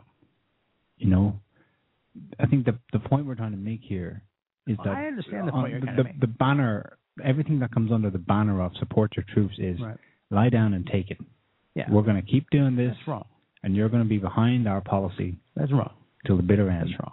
Yeah, I mean, as someone just said on, on the chat there that um, but you can critic. You should be criticizing policymakers. You can criticize the generals, But you know that Marine, you know, out there. I mean, unless he's committing a crime. And when they're committing a crime, yeah, you should say, look, that's fucked up. Like those Marines that were peeing on corpses. Well, That's not technically, cool. every single action, every single one of them is committing a crime because the war in Iraq is illegal. Yeah, but they are not committing a crime. Yes, they are. No, they're not. Nuremberg, the precedent was set that No. oh, I was just following orders is not a defense. That's that's that's now we can argue hardly the true. morals of it, but that's, That's the legal true. position. No, it would have to. All if it ever Nazi came to court, soldiers were not executed or put in prison. no, they The weren't. Nazi soldiers were let let off. You Well- know? and I mean the Nazi soldiers were forced to by their generals and by the political people and by everyone around them to swear allegiance to Hitler. And all of Sure. the generals, Guderian, all of them, Reichenau and Rommel, they really didn't like Hitler all that much, and they thought he was a fucktard most of the time. Sure. Now, but they felt obligated, and they were put into that position, and then they felt felt that they had to carry it through. now, so I mean, if you came across someone Hmm? who was formerly a soldier and or a member of the Nazi Party, right? what would your immediate reaction be? What would re- reaction be? Yeah. um, most of the soldiers in that war were not operating concentration camps. It's not like they had them like every five miles. No, but you would you know, agree. I mean, you they would were agree normal soldiers. They were that soldiers. the social in an army. convention is to revile them. of course, That is the well, that is the, the lesson that history has brought. right? Look, I think I think that we're talking here about a hypothetical situation where any of the soldiers, for example, that were involved in the Iraq invasion because it was officially illegal, should all be uh, tried in court as Absolutely as, not. as party to, to a war crime um, No. or party to a crime against humanity. But um, some of them probably should be tried, not necessarily in that overarching way, but for their pes- specific actions that they took. Right. But the other people who just went there, I mean, I I would I would say that they most of them should be let off, uh, or should not be convicted for anything like that on the basis of diminished responsibility. Because I really do think that, as the military says, you know, break them down to build them up. Yep. They have been brainwashed. And you know, if you have someone who's been brainwashed, and yeah, like like the, the the guy that you know that was in the Vietnam vet, Yeah. who only realized afterwards, Right. I mean, there has to be some consideration given, and each case would have to be taken on its own merits. You know, you can't put a place a blanket uh, kind of condemnation against all of them, but you can avoid that situation from ever coming about by making sure that none of your troop members of your family who are troops or soldiers ever go to I mean, on, on one of these also- on one of these wars. Like that would be the best case scenario. That's that's the solution to it. I Don't mean- let them go anywhere. The military is not really an opt-in, opt-out. I mean, once you opt in, you're kind of in. It's not so easy to get out without doing something wrong. You know, I Mhm. mean, you, you don't you don't you don't really leave the military so much as you get kicked out. Kind of, you know. I mean, it's not like it's not like you can just quit. Oh, decided I didn't really want to be in this war. I mean, you know, quitting on the on, on the battle lines is, is a defense that sometimes they will shoot you for. Yeah. and they used to in, in World War Absolutely, II. You yeah. know, I mean, so these people are in a very difficult position. For cowardice. Yeah, But uh, yeah, I mean it's a very difficult uh, I- I think situation, that and having- it's, a, it's a it's a problem that doesn't really seem to have an you have less in common with the policymakers than you do with the soldiers. The soldiers are people from your hometown. Yeah. They're poor people. They're uneducated. They're people who were sucked in, drawn into the military, and sent over there to do that stuff. And you have something in common with them.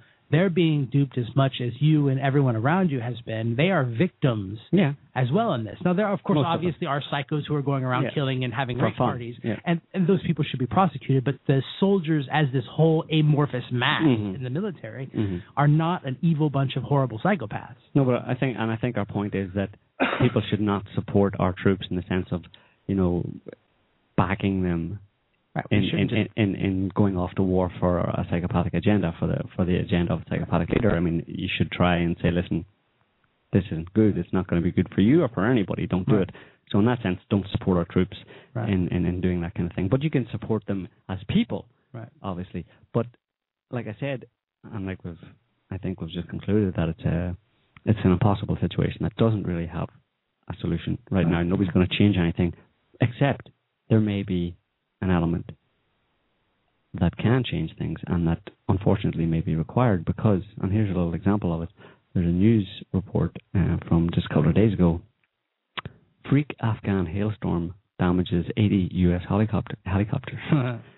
So, in the absence of uh, people power being able to do anything about the about the psychopathic rampaging and military invasions going on around the world, uh, maybe Mother Nature could step in and you know Mm. because this story is a freak hailstorm in Afghanistan damaged more than 80 U.S. military helicopters, wrecking rotor blades, shattering windows, and grounding aircraft for weeks. Yeah.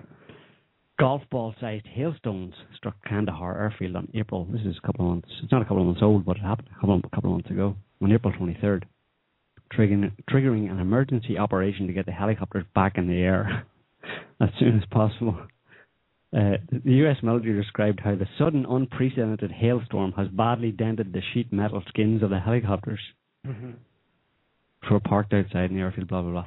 So, um, I mean, maybe that's a solution. You know, I mean, people have have just been put in such a position that they cannot do anything Mhm. about the the state of the the situation going on in the world, and um, and so you know, Mother Nature will come in. There, people are trying. In in the background in the Middle East, we, we mentioned it earlier. We've had the Arab Spring, and what is a clearly a grassroots, at least partially grassroots movement that reflects a genuine, let's say, revolutionary feeling among people. Of course, it was in Egypt. Um, it was also in Bahrain. I think Qatar as well, but Bahrain stands out to me. It's disgusting to think of the sheer hypocrisy of, oh, well, we're going to support the revolution that wasn't actually there in Syria, Mm-hmm. and then just Not suppress and totally ignore what's, you know, efforts to actually change something in a country nearby. It's so massively flagrant uh, what they're doing, and it's so obvious what they're doing, and people. I I just wonder, you know, how many people are even paying attention? Because if if more people were just simply paying attention, they could not avoid the conclusion that the real aggressor in the world today is the West, is is, is America, the Brits, the French, and all the other Western powers that support them and are involved in these invasions into other countries and and the killing of hundreds of thousands and millions at this stage Mm. of people and supporting extremist nutcases like the Al Nusra Front in Syria, which is basically Al Qaeda in Syria, supporting them, arming them, allowing them to go around killing civilians, encouraging them to go around ki- killing civilians, and at the same time uh, claiming that that's you know a popular revolution, which is nonsense because hundred thousand Syrian civilians have been killed as a direct result of U.S. support in this, and at the same time, like you said, in other Middle Eastern countries where there is a genuine uh, rebellion or revolution, popular revolution against or uprising against our truly brutal and authoritarian regime that cares nothing for its people, like in uh, Bahrain or in Qatar, that that tries to get off the ground and is actually condemned or ignored, ignored or condemned by the West. And in fact, they also ship weapons there. But when that happens, they ship weapons to the government so they can put down a genuine popular uprising. Yeah. Have you noticed that in all the footage of mass demonstrations, wherever they are in the world, the, the the riot gear and the equipment they have nearly always looks the same. Mm. It's bizarre. And then people. It's people all made by the same companies. Yeah, well then you see made in USA stamped on the side of the, the grenade the Made in China, assembled in the USA. yeah. I was trying to get a handle on some kind of idea of what, what figures they're throwing at this uh, manufactured civil war in Syria. Obviously, being covert, they're not. We're not privy to the size of the budgets, but there was something recently. Qatar, tiny country in the Middle East, but very much a U.S. client regime, has spent 30 billion. 30 billion so far. I mean, what motivate? It, it, it mi- it On might what? not be on on funding and facilitating The uh, Syrian rebels. The, the Syrian rebels. Yeah. I mean, they, they want Assad gone with a powerful will. Mm-hmm. Um, Because he is a threat. Like like we mentioned previously, he he is a threat, and the the ideology that he follows, like we're talking, which is Ba'athist, which is a secular. The main point there is secular, progressive, modern, etc. Socialist. He wants, does not want fundamentalist Islam to to be the kind of the Mm. the rule Yeah. in the country and, and the method by which people are kept down because he and a few other leaders in in the Middle East see have seen that that just plays into the American American um, kind of in, intent to to you know use that as an excuse to go around um, invading other countries. And also it's these people in the Middle East and these Middle Eastern client states these these guys want to uh, maintain that uh, Fundi Islam or Wah- Wahhabism or um, Salafism, uh, Sharia law, and all that kind of stuff. Really, kind of brutal, despotic, fundamentalist, fundamentalist Islam code of social code. Um, they want that because that's what keeps them in power. Because it gives them the tools and it's the it's the rule and it's the laws that allow them to crack down on any dissent whatsoever. So if you turn around and have a take that away, have it secular, basically non-religious, progressive, socialist, where people you're essentially empowering the people to some extent. They're out of a job very quickly. They know there'd be a, if if they were allowed that to happen, there'd be a revolution in a moment, and that's why they got rid of Iraq. That's why they supported uh, the invasion of Iraq, and that's why they're supporting the, the, the what's happening in Syria because they don't want any other Arab leaders to stand uh, in opposition to them or to be a, uh, an example of the way the Arab world could be Mm. compared to what they Their want fear it to be. is that the the They're socialist monarchs. secular secular thing would start spreading to other Arab Absolutely. states. They see it Yeah. as a cancer that's growing Yeah. in the Arab world. Yeah. That they want to get free of this this um, 16th, 17th century kind of like hardcore fundamentalist Islam, where Mhm. you know. The irony is Um, that the, the, the pan-Arab secular vision Right. that uh, Nasser originally, and then it's represented today by Assad. That vision is on on the flip side. The other vision is the pan-Arab Middle Caliphate Eastern or- caliphate of religious extremism, which is of course what Al Qaeda is supposedly all about. But the thing is, the question here is why is why does the U.S. want to do, want want to do this? Why do they want to overthrow these kind of secular progressive governments in the Middle East? I don't think they necessarily do, and I don't think they would have, because it's okay. You could say that they want to maintain these despotic fundy rulers in the Middle East because they have more access to oil and those Right. I mean that major resource in the Middle East. But I don't think that is really necessary for them to have access to that. You know, they could strike deals and stuff, and they could Yeah. basically say, "Listen, we have the main technology that can extract the oil. You're going to have to cut us a deal anyway, whatever." So the problem, what, what the the elephant in the room here, These is- are already client states. of course, but the the elephant in the room here, as to as an explanation as to why this has happened, is, is Israel, Right. because Israel cannot continue and knows that it will not and could not have existed for so long Right. without this kind of intervention from the U.S. and their, and Israel's own uh, And manipulation. of all the client Arab states. Yes. So while the Americans might, if they said, listen, if we give up this idea of invading all these countries in the Middle East and overthrowing governments, we might take a little bit of a hit on the access to oil and stuff, but it's not really, I mean, when you weigh it up, it's not really The worth it. spice must flow. Yeah, it's not really worth it for us to do that. We can get it anyway, you know. So let's not. I think they would have decided that, except for Israel, because Right. on in Israel's case, it's not just a matter of having a little bit less access or less profit on your oil resources.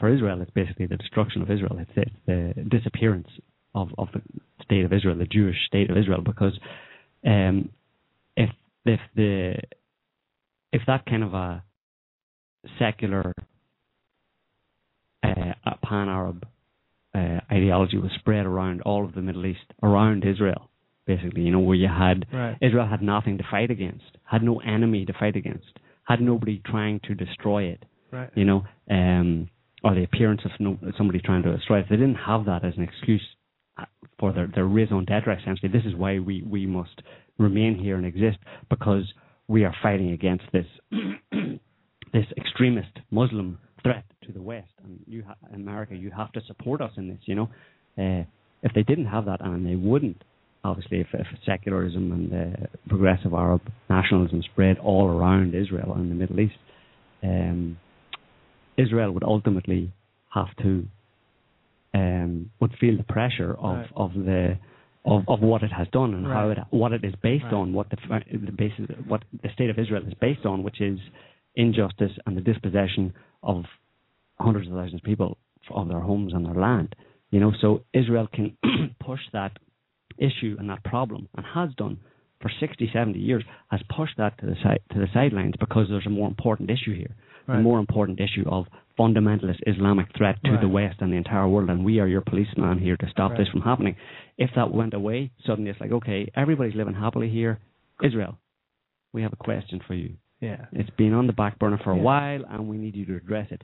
I mean, How about giving all that land back? And how about not being a solely Jewish state? And how, how about ultimately, what, which is what would happen, the border of Israel just kind of dissolving, and the Jewish people of Israel basically just dissolving into some other configuration of of, of a Middle Eastern state because they're in the middle of the Middle East. They're in, they're in, in, in Muslim lands. Uh, and at that point, it would be secular. There'd be no reason for them not to do it. There'd be no reason for them to take the belligerent stance they've taken for 60 years and meddling and trying to, you know, and, and, and then the question of justice for the Palestinians would come up. And the last thing the Israelis want, ever, to be on the table, is any serious consideration of justice for the Palestinians. Because they're in the wrong. Hello. Well, my one of my favorite quotes from Martin Luther King is "Justice delayed is justice denied." You know, and that's kind of what's going on. The, Yeah. As long as we allow the persistence of delayed justice, then we are denying it to those people. It's, it's terrible. But I think what the West fears um, is an Arab Union, you know, an Arab equivalent to the European Union, a, Yeah. a conglomeration of Arab socialists, even dare I say it, democratic kinds of states together forming an economic union Yeah. and agreeing with each They've other. tried that. And Just normal countries rule more or less normally. Yeah, more or less normally. They fear that because, of course, obviously they don't want a union of peoples against them. The, especially the European Union doesn't want this. The European Union is is very, very strongly against the idea of there being any unions of people together. That was the big fear about the Soviet Union. You know, that's the big fear about China.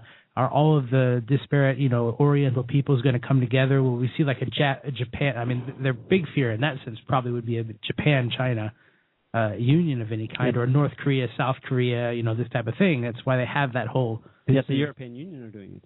Of Have course. done it. Because again, you got to understand It's about a power play. It's like because it's consolidated. we're top dog. It's consolidated along acceptable lines. Yeah. The European Union is not the social democracy, or at least not anymore. Well, I it's mean, consolidated along the, the same neoliberal lines that Yeah. Washington is. But it's a power. It's a power play. Basically, we were on first, and we don't want any, anybody to stand as a as a uh, mean, you know it's a, this- a, a threat or a, it's a competition essentially against our. This is why Gaddafi. dominant. This is why Yeah. Gaddafi had to go. Yeah. His his vision was to strengthen an African Union which already exists, but to make it more along the lines of the European Union. Yeah. This is why Chavez had to go. His vision was uh, Latin American Union. Same in Latin America. There's no real union in Latin America. There's no real union in Africa. There's no real union in Asia, and there's certainly no union in the Middle East. There's only a European Union and its connection to the United States, which is not really a union itself. It's kind of like it's got like Canada there, who's its lapdog, and Mexico, who just you know doesn't know what to do about the whole situation. But the only real group of people are, of course, what do you expect? It's white makes right all over again. It's the it's the Western European. Uh, for for hundreds of years, British Empire, France, England, Germany, Spain, all those people, they went around the world, they colonized it, they've been controlling it, manipulating it. This is just a continuation of that same philosophy from them. Is there something wrong with white people? Yeah, there is. There's fundamentally something wrong with white people. We we we are the least numerous. We are the minority on the planet. We are the meanest sons of bitches ever. We are duplicitous, manipulative. We are one of the few peoples that just take so much delight in killing each other, suppressing each other. I mean, you know, uh, like I used to kind of like look at the whole situation with blacks in America and with slavery, and I said, you know, they always thought, you know, they, they, they thought white people were together on this thing, but we weren't because white people are, are are suppressed too. I mean, we we don't just do it to African Americans or Africans or Asians or Latinos. Like rich white people suppress and mess over poor white people. I mean, So maybe we could say that rather than saying white people are the evil sons of bitches, yeah, uh, maybe we could say there might be some evidence that psychopathy or Yeah. white white Caucasian white Caucasian genes. I think select, white psychopathy is the worst psychopathy. Well, well, maybe white Caucasian genes select for psychopathy. Yeah, in, in a think they- stronger way than does I think Asian do. or African. yeah. that may be the the, the the problem there. Yeah, it's not unique to white people, of course, but I mean, uh, something kind of related. Uh, I want to get in a word about the current Egyptian leader. I think he's prime minister. Yeah, Morsi. So today is the- Morsi? M- his surname is Morrissey, M O R S I. Um, today is the anniversary of him coming to power in Egypt. So this is post-revolution. Egypt is supposed to be the great new beginning for Egypt revolution in Egypt. and there's a massive demonstration being organized against him. They already want him out. The people are calling for fresh elections. They realize he's a Muslim Brotherhood stooge. And this guy, throughout, well, throughout the last year, of course, and uh, vis-a-vis Egyptian-Syrian relations, this guy has been calling for, and I, I would assume facilitating uh, fundamentalists like him in Egypt to go to Syria and fight the good fight. Of course. He, I can't. I, I was stunned when I first heard that. I mean, this is so flagrantly against his own interests, Right. surely, as an Arab. But he doesn't serve his own interests. He's playing he for serves somebody else's tune. white. He serves the white interest, as we were saying, the white psychopathic rich people, the West's interests. All these client regimes, Yeah. these puppet rulers. another interesting thing is that Iraq's prime minister. Now, Iraq, okay, you think, well, the U.S. are gone, kind of. They've got their client regime there, but their their prime minister doesn't always play ball. Um, his name's Maliki, and he he has spoken publicly condemning the Egyptian leader Morsi. Um, the Iraqis are on Syrian side when it comes to this, and Maliki has come out blaming the Sunni Muslim Brotherhood for the continuing bloodshed, um, and pointing out that Morsi is encouraging these nutcases to go into Syria. Um, and he, point, he says, "I'm astonished to see the head of state of Egypt telling people to go fight in Syria." Um, Morsi is openly gathering clerics and endorsing the fight there. He is explicitly asking for people in Syria to kill Shiites. Now, something when you look at the broad picture of the Middle East, what something struck me that ten years ago they were trying to the narrative was trying to divide Muslims in particular along the Shiite and Sunni lines. And I thought, well, that's ridiculous because they've obviously lived in peace before now. But I'm looking at the situation now, 10 years on, and it's like they've made this uh, dividing line come true because when I look at the, who's on what side, it's pretty much Iraq and Iran, Syria. Well, Syria is not Shiite, but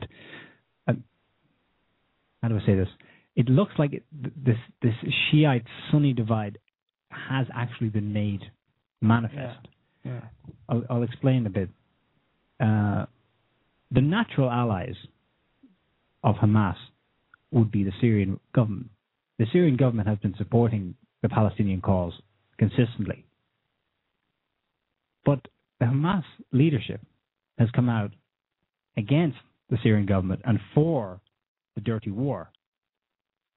But, the, but when you when you talk about Hamas, you have to realize where they are and how they are completely controlled by Israel.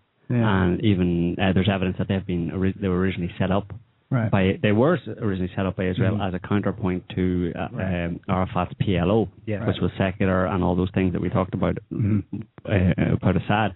So Hamas was set up as a fundy organization, and those guys are happy Right. enough to to play along and to play that fundy Islam card because it maintains their positions of power over the people. Because Hamas is Israel's Emmanuel Goldstein. exactly. So I mean that's that's the explanation for Hamas. Hamas will never be anything other than uh, controlled by Israel, and that's the unfortunate reality. Yeah. Well, that's something I'm going to have to take on the chin because I was uh, pretty shocked when I heard it. I thought surely Hamas will take any support they can. You know, and here here they are telling Assad after all his support for the Palestinian cause, to take the hike and we're supporting Israel on this.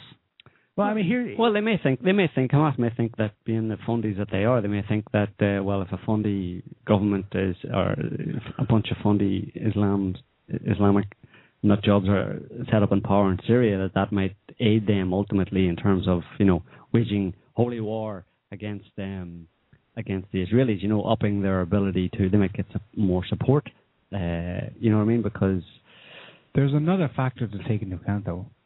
Iran is supposed to be a fundamentalist regime. yeah, but They're not. supporting the secular state. Hezbollah is supposed to be a fundamentalist entity. No, but they're not. That lies. They're That's supporting. Hezbollah are completely, or, or, or they're, they're, they're, the idea of secularism is that there can be a religion. Uh, France is secular, but it's a Christian country. Lebanon is a pluralist country there's a bunch of different religions living there, but Hezbollah uh, are, are, are Muslims, but they don't ascribe to fundamentalist Islam, i.e., that the to- uh, not the Torah, you know, be The worse. Quran. The Quran would essentially be the the rule book. That's if you want to look at the government um, the government list of rules and regulations. Look at the Quran. You know, the laws. Just look at the Quran. They don't want that. You know, so that essentially makes them secular. i.e., they don't want religion to be the defining aspect or how the, the aspect by the, the, the, book with by which um, society is, is defined or, or regulated because it's anybody with half a brain can see that most religions are are nonsense. You know what I mean? In the sense that the way the, the list of rules and regulations they have. I mean, only the Jews have gone to that extreme, really, of of using the Torah. Some Well, I mean, they- these they- Orthodox Jews where they actually won't, you know, they won't kill a fly on a Sunday. They won't, you know, pick their left nostril on a Saturday, but they're allowed to pick their right nostril. That kind of thing, you know Yeah. there's Orthodox Jews who who who do that, you know. Uh, so, but talking about this, the religious aspect of it, it's funny how the whole holy war, jihad, you know, jihadists has become this meme that's spread around. And you know, ask any average person in the street, what's the major threat to the West today? Well, it's the jihadis, isn't it? I mean, the jihadi holy war type people. And- Mujahideen or whatever it is. and and they don't even care. They don't even they don't care enough or have enough interest in it. They just want these sound bites to just repeat, and it's a simple explanation. They don't even have the enough interest to look into it to realize that there that idea of holy war does not exist, or jihad, as it is as they understand, does not exist in the Quran. So what are they basing it on? It doesn't exist in the Quran. Holy war, uh, jihad in the Quran is basically a spiritual aspect, which is striving or struggling in the spiritual sense. It's, it's an internal Internal war. basically uh, yeah against the devil or whatever. It's basically trying to be a good Muslim. That's what jihad is. But uh, and the other thing is that there really hasn't been any throughout all of the various Muslim kind of uh, the the the Ottoman Empire and the empires before that. Um, there has been no Muslim holy war ever waged. You know, in the sense of like no horde Only the West. it's only the West and the Crusades ever did it it. for 300 years at the turn of the Right. first millennium. They did it for hundreds of years. They waged, Holy the Christians wars. waged literally a holy war where they went over to the Middle East to take it back from the Muslims because they were Muslims. They and they were killing Muslims because they were Muslims because they were on their supposedly Christian holy sites, which is nonsense, you know. And but even that, I mean, you think about the history of it. I mean, it was around Muhammad was 600 some AD or whatever, and and that's when the first kind of Muslim empire spread across. Uh, you know, they had their kind of like they, they basically were able to walk in. If you look at the history of it, they were able to basically spread, and it was quite a big empire right across from Yeah.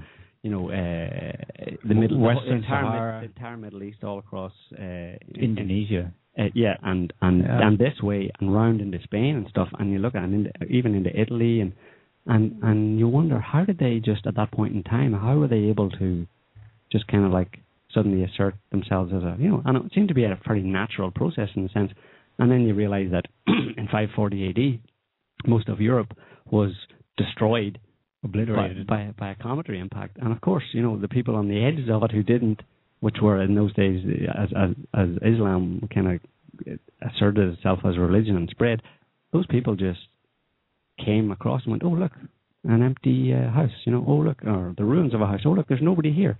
well, let's move across. And people just large groups of people, you know, as population expands, will just move across the territory, and if they find no opposition, hey, let's just do it.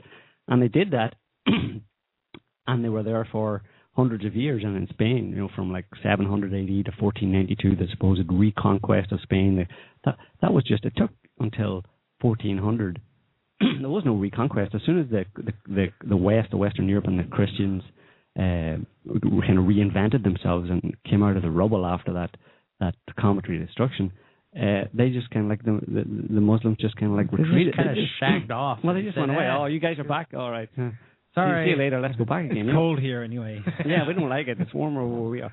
So, um, and that's you know that that's the kind of ebb and flow of it right up until, you know, obviously you still had the from 1500 on, you still had the the Ottoman Empire and stuff, and that uh, as as the West kind of like started to assert itself in terms of British Empire spreading across and stuff, spreading across the world, you had a reassertion of the Western, the more modern uh, Western powers uh, that and and there was no apart from the Crusades to take that back around you know in the thousand AD up to twelve or thirteen hundred AD, you had uh, there was no real antagonism, if you know what I mean, between there was no Mm. religious war in that in the latter part of the second millennium, you know, say from 1500 1500 AD up until um up until today, and it's only today that they have manufactured this, you know, clash clash of civilizations, you know, where it's Muslim versus Christian.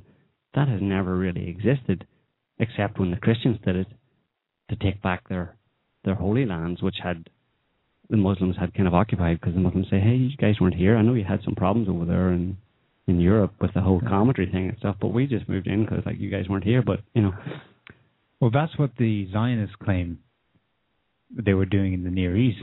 Oh well, we need you know it's a land for what is it?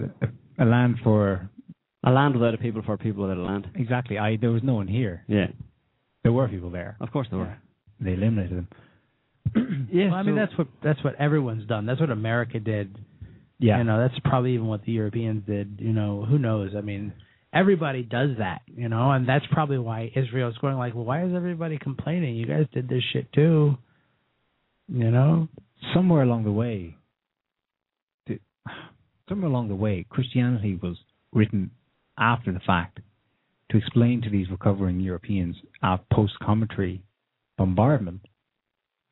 Somebody was whispering in their ears, you know, what you guys really need to do is go all the way over there to the Holy Land and reclaim your holy sites. yeah. But they they would have they, that civilization had to re come out of nothing well, they and needed, invent this story. yeah, they needed some substance to their claims for being this, this their history of their religion and the, you know the, something for people to, to to to hang on to. You know, some this is the original Holy Land. This is where Jesus was born. All that whole Some narrative just mission. had to be re, remade and reconstructed. You know, and it was reconstructed as like Laura explains in, in, in her books. You know, um, Uh, there was the hor- comets and the horns. Comets and the Horns available on. Amazon. available on, on Go Amazon. get that too, as well as Secret History of the World. It show, yeah, also it's, available on Amazon. yeah, it shows very well how, how history was basically made up again uh, after these kind of cometary bombardments.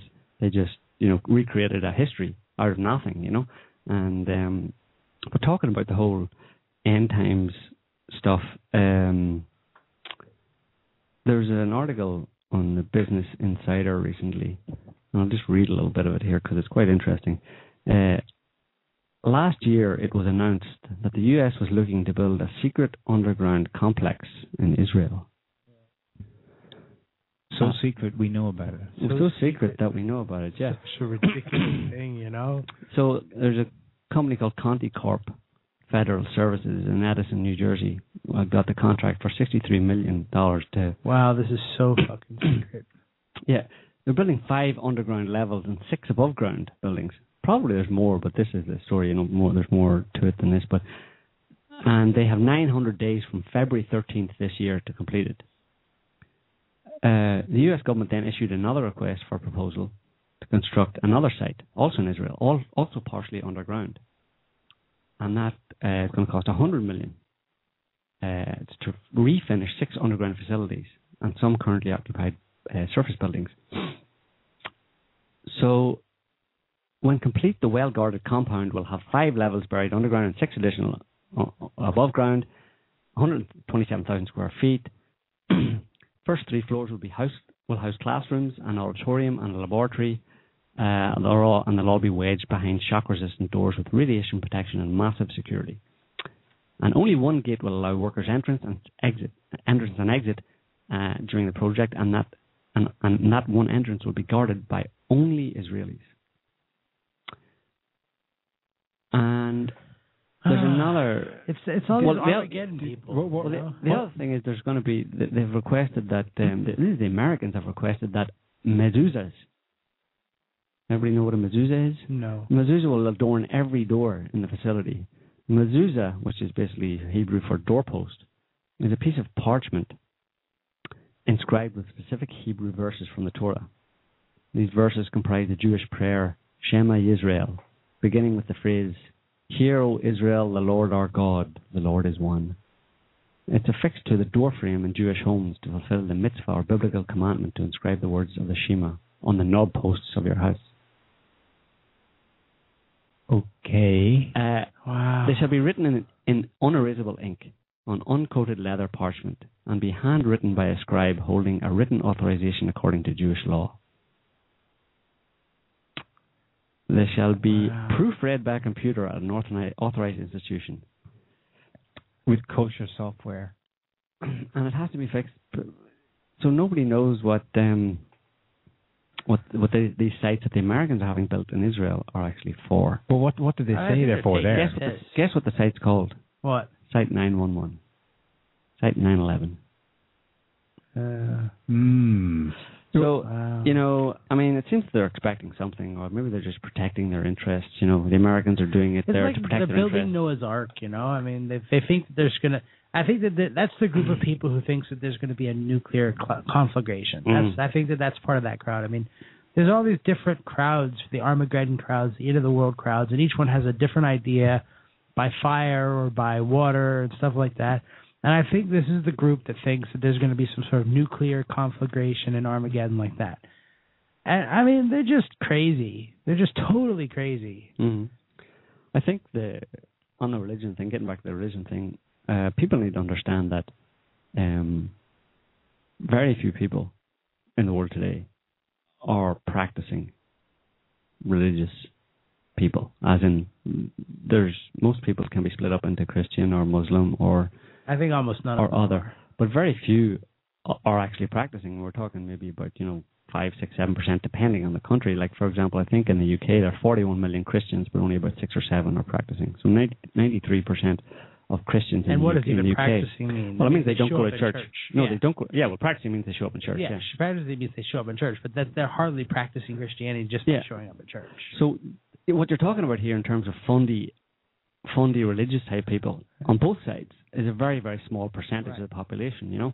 But yet, it's being presented as though, in, in terms of Muslims, that they're all fundies, you know. And the same the same should be applied to to Muslims that uh, that all of them, all Muslims obviously are nominally Muslim, but very, very few are actually practicing, which means that they're not really interested in uh, in, in following the Quran to the letter of the law and I mean, I think that, etc. But it's being presented that way, and it's that that that's an attempt to you know to give support. The West is doing that, is pr- spreading that idea to give support to, to this these Right. essentially the fundy, the small fundy psychos. It's like they've picked Right. out the psychos in power have picked out the the psychos in the population and are supporting them as much as possible. And one way that you see the evidence of them being psychos in the population is their is their adherence to the or their adoption of you know the fundamentalist tenets of any religion because the fundamentalist ten- tenets of any religion are psychopathic in nature. well, the fundamentalist tenets of most religions are exclusionary. You know, Yeah. they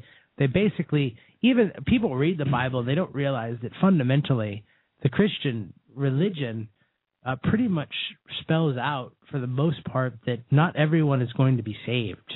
Yeah, Very few people are actually going to be raptured. You know, the Jehovah's Witnesses I think believe 144,000. most you know, are going to be ruptured. and most of them are going to be ruptured. I mean, there, there's, there's supposedly like 7.5, 8 billion people on the planet, depending on who you talk to and what numbers you think. You have to understand that 144,000 of them is a minuscule number.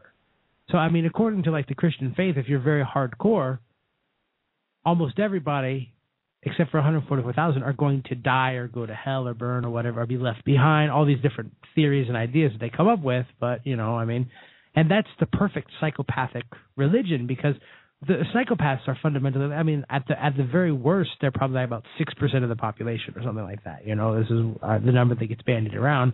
But how many of those are actually essential psychopaths? Hmm. Uh, probably not so many. So it's kind of like an essential psychopath idea, and and they're going around. I mean, it's a perfect religion for them in the end.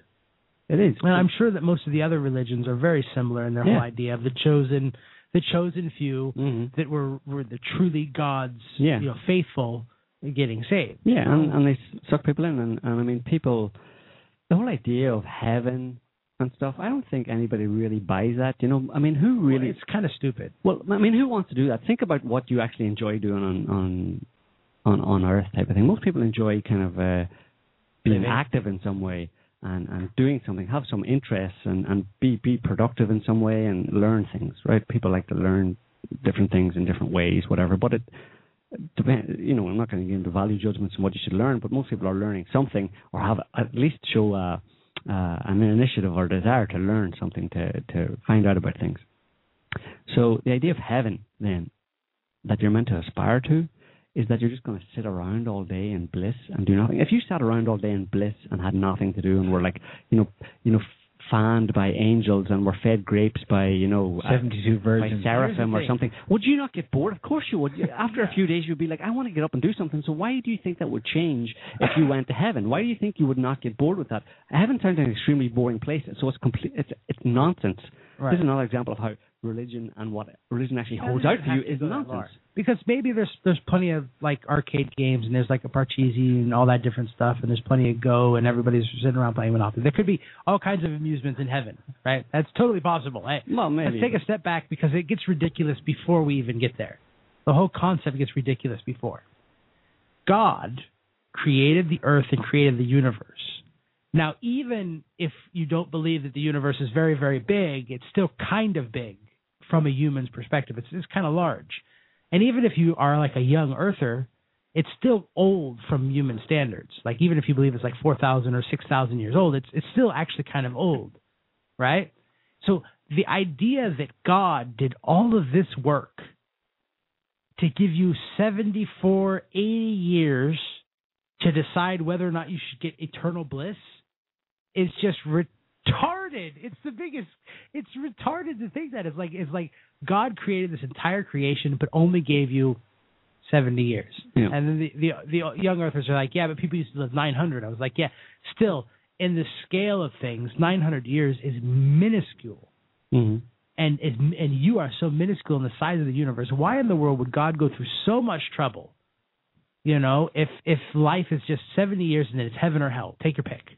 Mhm. It's like it's who designed this game? You know, it's over in like it's like it's over in the blink of an eye, and then you either get eternal bliss or eternal hell. Yeah, it's Which is a ridiculous proposition. But some people, very few, and this is what we're saying, very few people actually ascribe to that, and most people are just left in the middle where they're like, eh, whatever. I'm a Christian because I was born into Christianity, but I don't. Most people don't actually practice because it's it's it's, it's retarded. You know, the whole concept is retarded. It doesn't offer people anything, but yet somehow they're able. carrot To, and a stick. yeah, but somehow they're able to use today these religions, this idea of one religion against another, to instill fear in people and have people, uh, you know, um, go or support your troops and going to wage war against one religion that is supposedly coming to attack you and, and take over the world. When, you, when the reality is that it's a very tiny percentage of of the, of the members of that other religion that are being supported and it's being inflated beyond all all sense, you know, uh, to to be this monstrous threat that it doesn't that isn't does, isn't actually there. And if people were to turn it around, for example, they could easily do the same, just flip it around, and, and it could have turned out that it was actually Christians, fundy Christians. Imagine everybody in the West was all Muslim. Um, everybody could be Muslim because everybody could be just uh, in the West could be Muslim because they could just Right. they, you would still have the small group of you know Pat Robertsons who would be trying to apply the extremist view of it, and then most people would just be would just be uh, just Muslim nominally, you know. Pat Robertson But calling for a holy crusade. Yeah, well, he would over the infidel. yeah, the infidel- the- West. the infidel. No, or liberals. no, the Those liberal Arabs must kill them all. Yeah, either we're all in the Middle East, or let's say we're all still in the West, but we're all Muslim, and there's a bunch of Christians over in the Middle East uh, that are all. Pat, one of them's called Pat Robertson. He's a he's a he's a terrorist Christian leader. Living he- in a cave with a long beard. yeah, and he, and he wants to wage holy Christian war against us. I mean, the the, the details uh, are there within Christianity Every religion, yeah. to for that to be tr- for that Yeah. to be entirely possible. If it was flipped around, Right. you have all the elements within Christianity that would allow uh, for this idea, an idea of um, a fundy Christian. I don't know what the word in Christianity would be for jihadi, but you know, fundy Christian Crusade. crusader is trying to, you know, come and kill our I think uh, kill our children. proposing. I think we're touching on an important point here. The way Really? in which fundamentalists over here and fundamentalists over there, their two interests end up converging into one unified goal Right. without necessarily any direct intention on their part. This is the definition, the biological root of conspiracy. It's a, it's a natural outcome of psychopathy in the overall population. hmm It's not that they necessarily need to be in the same secret society reading the same cheat notes. Their natural function as Mhm. fundamentalists, as people with psychopathologies, Yeah. either inherited or inherent, end up conspiring against normal human normal beings because they have some Well- visceral, if even unconscious, awareness of their difference between uh, us and them, essentially, and they try to sow that division that they feel within themselves compared to normal humanity. They try to sow that amongst the normal human population. They try to essentially project out their own pathology onto the population and get people to fight against each other over psychopathic. Psychopathically inspired ideals of Mo- religion. modern or- religion is totally psychopathic, and I mean, if I was God, which I'm not, I would be insulted by the description that religions give God. I mean, God is basically like he's he's a he's a giant slot machine. You know, you pull the lever of prayer and and you get something out. I Mm. mean, all religions describe God as existing to serve man's every whim and desire, practically. You Mhm. know, I mean, it's just it's such an insulting description of God. Most of the modern religions, it's it's it's the product of a pathological mind. Mhm. Most of the writings in religious books are, I mean, they have more in common with like Finnegan's Wake than they do with War and Peace as literature. I mean, it's just nonsensical, schizophrenic psychobabble. You know, Mhm. but sometimes you have these core things that were thought out by somebody that basically set up the fundamentalist ideologies of psychopaths. Yeah. I, I mean, mean- yeah, I mean, but I mean, I had this conversation uh, with someone uh, uh, once about Christianity, and I was saying, listen, you gotta gotta get rid of Christianity, particularly specifically in this case it was Catholicism. I said you Right. gotta get rid of it. It's it's it's obviously corrupt and it's useless. Right. It's, it serves the population in no way whatsoever. Right. And he said, well, you know, he said the Ten Commandments are uh, they're a good code for living. Really? Have That's- you ever read them? That's what he said. Well, and I said, really, you're trying to tell me that human beings needed some divine entity or inspiration or something to get the idea that you shouldn't kill the person you're living next next to, that you Shouldn't shag his you wife. shouldn't steal. You know, I mean, it, what's clear is that it wasn't that the Ten Commandments uh, were a product of divine inspiration that were passed to people. It was that the Ten Commandments came out of natural human understanding of the way to live your life. Right. You know, so it's it's not divinely inspired. It's it's it's humanly inspired. It's, it's the inspir- I mean, if if if they were if there's any legitimacy to them at all as a code for living, they came from innate understanding of a understandings of a normal human being. You know. Right. So um, The only people who need to be told that that it's not stuff. okay to kill people Are psychopaths. are psychopaths. Exactly. So it was a And it- code, and it code of doesn't work. living. Yeah, but they don't understand it. So There was a guy who once said that uh, laws are are useless because they do good. They don't make good men any better, or they, you know, you don't need to make a good man better, and they don't make bad men better. So basically, they're they're fundamentally useless. And the same thing with the Ten Commandments. It is kind of useless because, you know, the only people who are going to follow it are the ones who actually already think that murder Already is know. a good idea. yeah, You know, yeah. So I think we have. Uh, we didn't we didn't get any callers today. We didn't get any callers today, but because people were just so kind of Did we not get any questions? They were shocked and all. Well, there were a few there were comments on the uh, on the on the. I think most of the people like hated my whole support the troops speech. no, but Yeah. no, but that, that was important uh, to to make that distinction because you know that's not what we were saying really. I mean, we're not saying troops are all psychopathic killers. We're just saying you know, but um, yeah, we didn't get any callers because they were all so shocked and awed. shocked and awed by our witty and profound repartee. I, I'm I'm just I'm I'm very awesome at this. You know, I'm just so so I my bling it just emanates out from the. That must be it, yeah. That's the only explanation. So anyway, that's the only explanation. Um, Uh, no. anyway, we're gonna we're gonna leave it there for this week, folks. Uh, we hope you enjoyed the show. Next week, we uh, our guest will be Hank Albarelli Jr. Uh, Hank is a writer and investigative journalist and author of two books. Well, one or two books, but the two books we'll be discussing discussing are A Secret Order, investigating the high strangeness and synchronicity in the JFK assassination, and A Terrible Mistake, the murder of Frank Olson and the CIA's secret Cold War experiments. So those are topics we'll be exploring next Sunday. So until then, uh, thanks to all our listeners and thanks to oh, you know, you know what? What? Just as we're ending the show, someone calls. Uh, it's probably someone trying to get in the last word. I mean, I don't know. Do you think we should let them through? I don't know what do, what do our people think. I don't know. I mean, I just was about to wrap it up, and then somebody calls. Maybe it's because you said we had no callers. Maybe Right. someone feels sorry for us. I think. It's a pity call. Yeah. It's, Will we take this pity call? Yeah, go Yeah. on. Yeah, let's see. All It might right, be but we're going to take Mon- this pity call. If I it's know- Joe from Montana, though, I mean, I don't know. yeah. He's gonna be. Hi, caller. What's your name? Where are you calling from? Hey, name's Chris. I'm calling from Oklahoma. Uh, yes, Hey, this is a pretty cool. it was a good show. Um, Thanks. uh, but actually, um, by being a veteran, I would like to actually add something to the kind of the, uh, the debate you had going there for a little bit. Um, a lot of people do not under, really realize it doesn't come out in uh, the mainstream media uh, the reality of what's kind of really goes on when uh, uh, troops are deployed. Number Right. one is soldiers are always disobeying orders. That's why you have summary justice. That's why you have Article 15s. You know, as a way to punish it. So it's not like you just, uh, you know, blindly go in, follow orders, do what you're told, and so forth and so on. Authority is being challenged all the time. It, it, Yep. It's not. Um, it's not the way it's presented. Yes, you have a well-disciplined army to a degree. Uh, second thing is is that you have a duty to disobey a lawful order. You're required to disobey a lawful order. Unfortunately, um, the burden of proof falls on you to prove that it was an unlawful order. Um, and the other thing that goes on, uh, kind of along with this, is when you have, like, uh, for example, uh, Iraq. I actually went to Iraq, so a lot of people would stand up and say, I, "I refuse this because you know it's it's unlawful. We shouldn't be over here."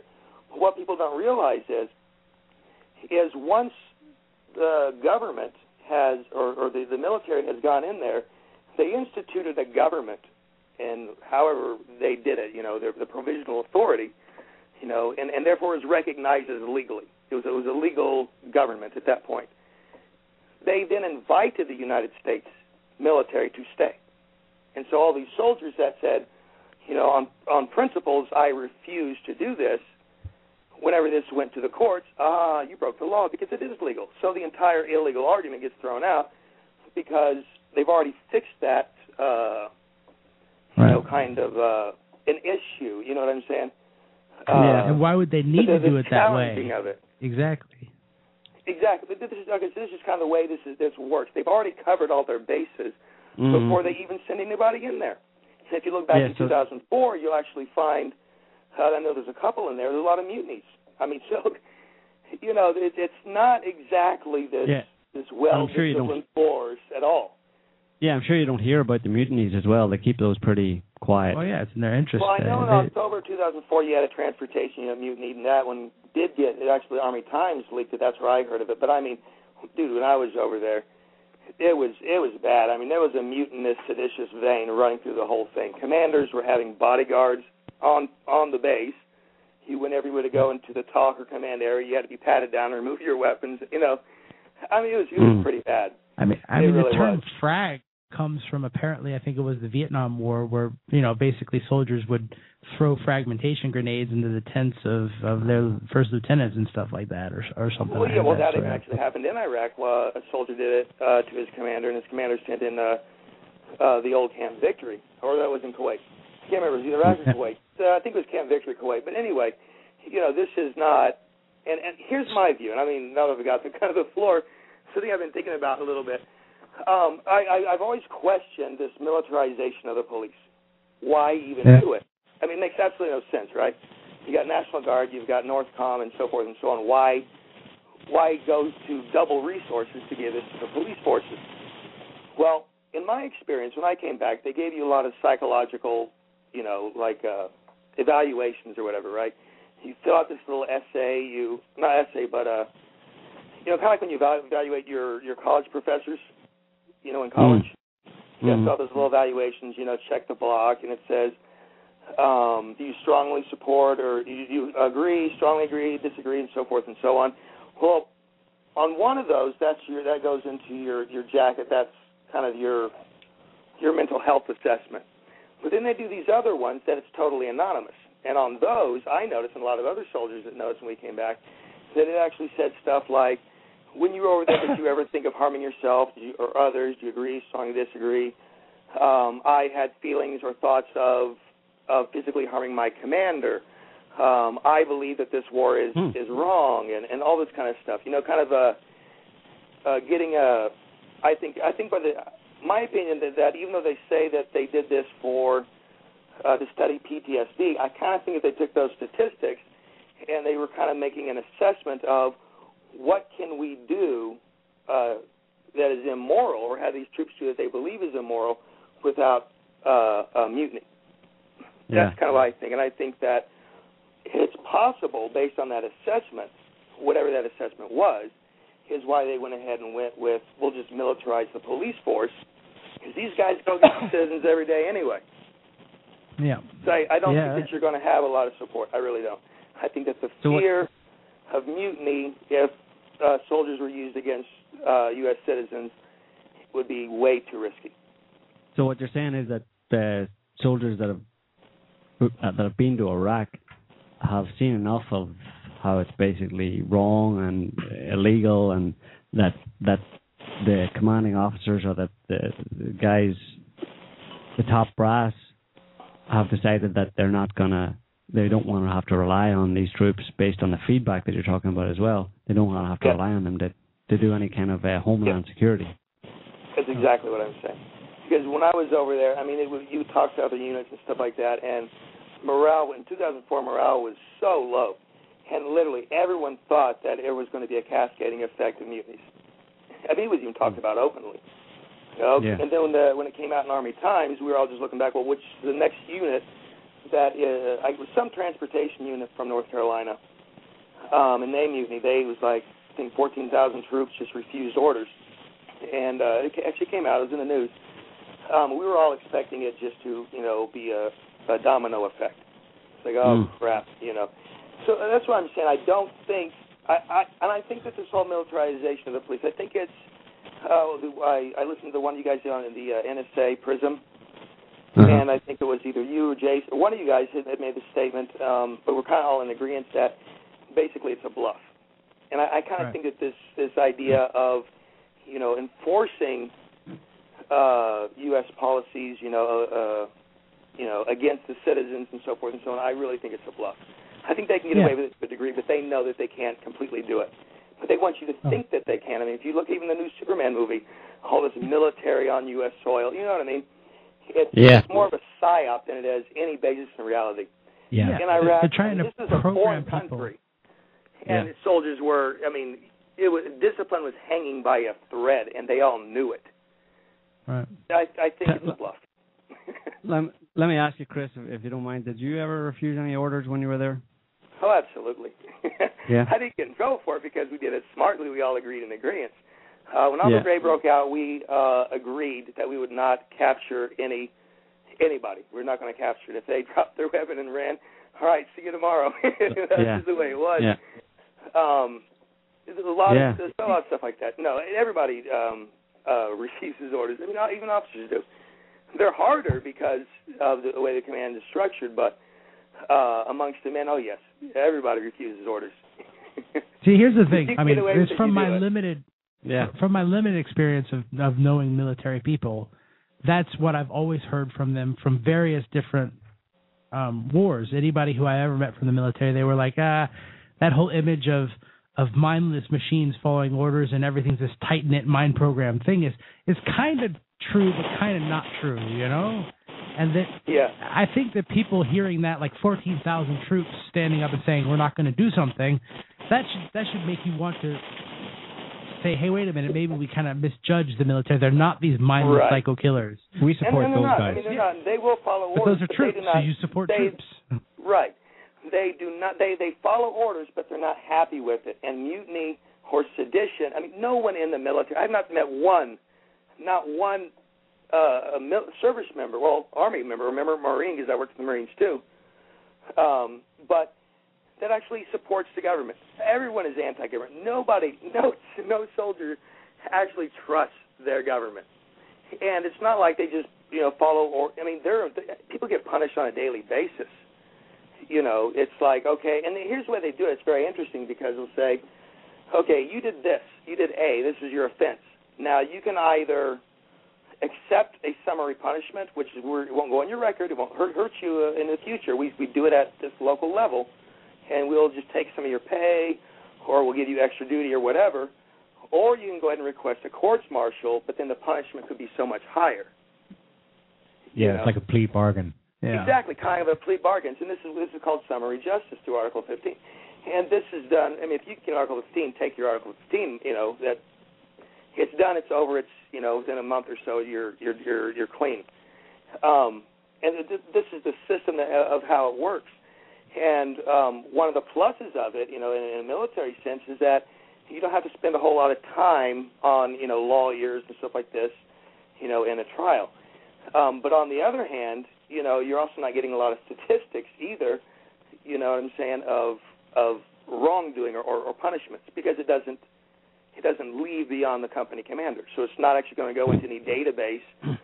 You know that the civilian population can then do an information act, you know, Freedom of Information Act, and get those those numbers.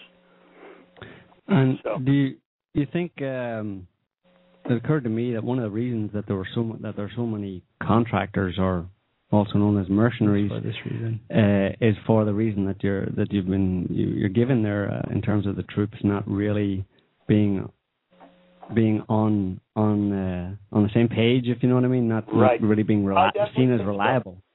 Right, I definitely think so. And here's what people don't understand about the contractors either. If you get a contractor, now it's over, and this this is how they do it. If you get a co- American contractor like Blackwater, DynCorp, or whatever, they're going to have only a a, a small core that actually come from that company in America. They're going to subcontract out to like Colombia, Nepal, and Chile, or, or you know all these other countries for all these other uh, large numbers. The majority of the contractors over there are not American citizens. They're really pulling Hmm. them from like Latin America and, and Africa. South you know, Africa, yeah. places- exactly, and they're not paying them. I mean, they're making more than they would make in their in their home country for sure, but you know, they're not making that much money. And this Mhm. is how they're doing it. And yes, I think that they're doing it um, uh, to have a military presence or or to have the force element, but that they don't rely on command. I mean, I don't think that they they rely on American troops. They know they have a, a limited window in which they can use them. You know, And- effectively. You know, when uh, like after 9/11, you know, everybody. That's when I joined after 9/11. I mean, I hadn't seen the the, the Pentagon video. You know what I'm saying? Uh, the Pentagon strike video. I didn't know any of this stuff. I was just like everybody else. I was. It, I felt right to go. Well, hey, we got attacked. We got to do something. Yeah, Um, that was they, they rationale use for this going. momentum, and they have this window that they can use American troops in before you know seditious uh, vein just pervades the ranks. And if you can cut it with a knife, that's how thick it is. Hmm. Well, man, we really appreciate your call, dude. That was uh, some good additions you made. Hey, no problem. I thought I'd give you guys a sympathy call anyway. No Yeah, cool. Thank you very much. we're gonna we're gonna All right, close this up now because I'm tired. Good So- night, man. You so- had fun. So we're gonna, yeah, as we said, um, we're gonna wrap up after our sympathy call, our pity call. Uh, as I said, we're going to have a, a guest on next week, Hank Albarelli Jr. You can look him up if you're interested. So basically, until then, thanks for all our listeners for tuning in, and we hope uh, you can join us again next week. And that's the way it was.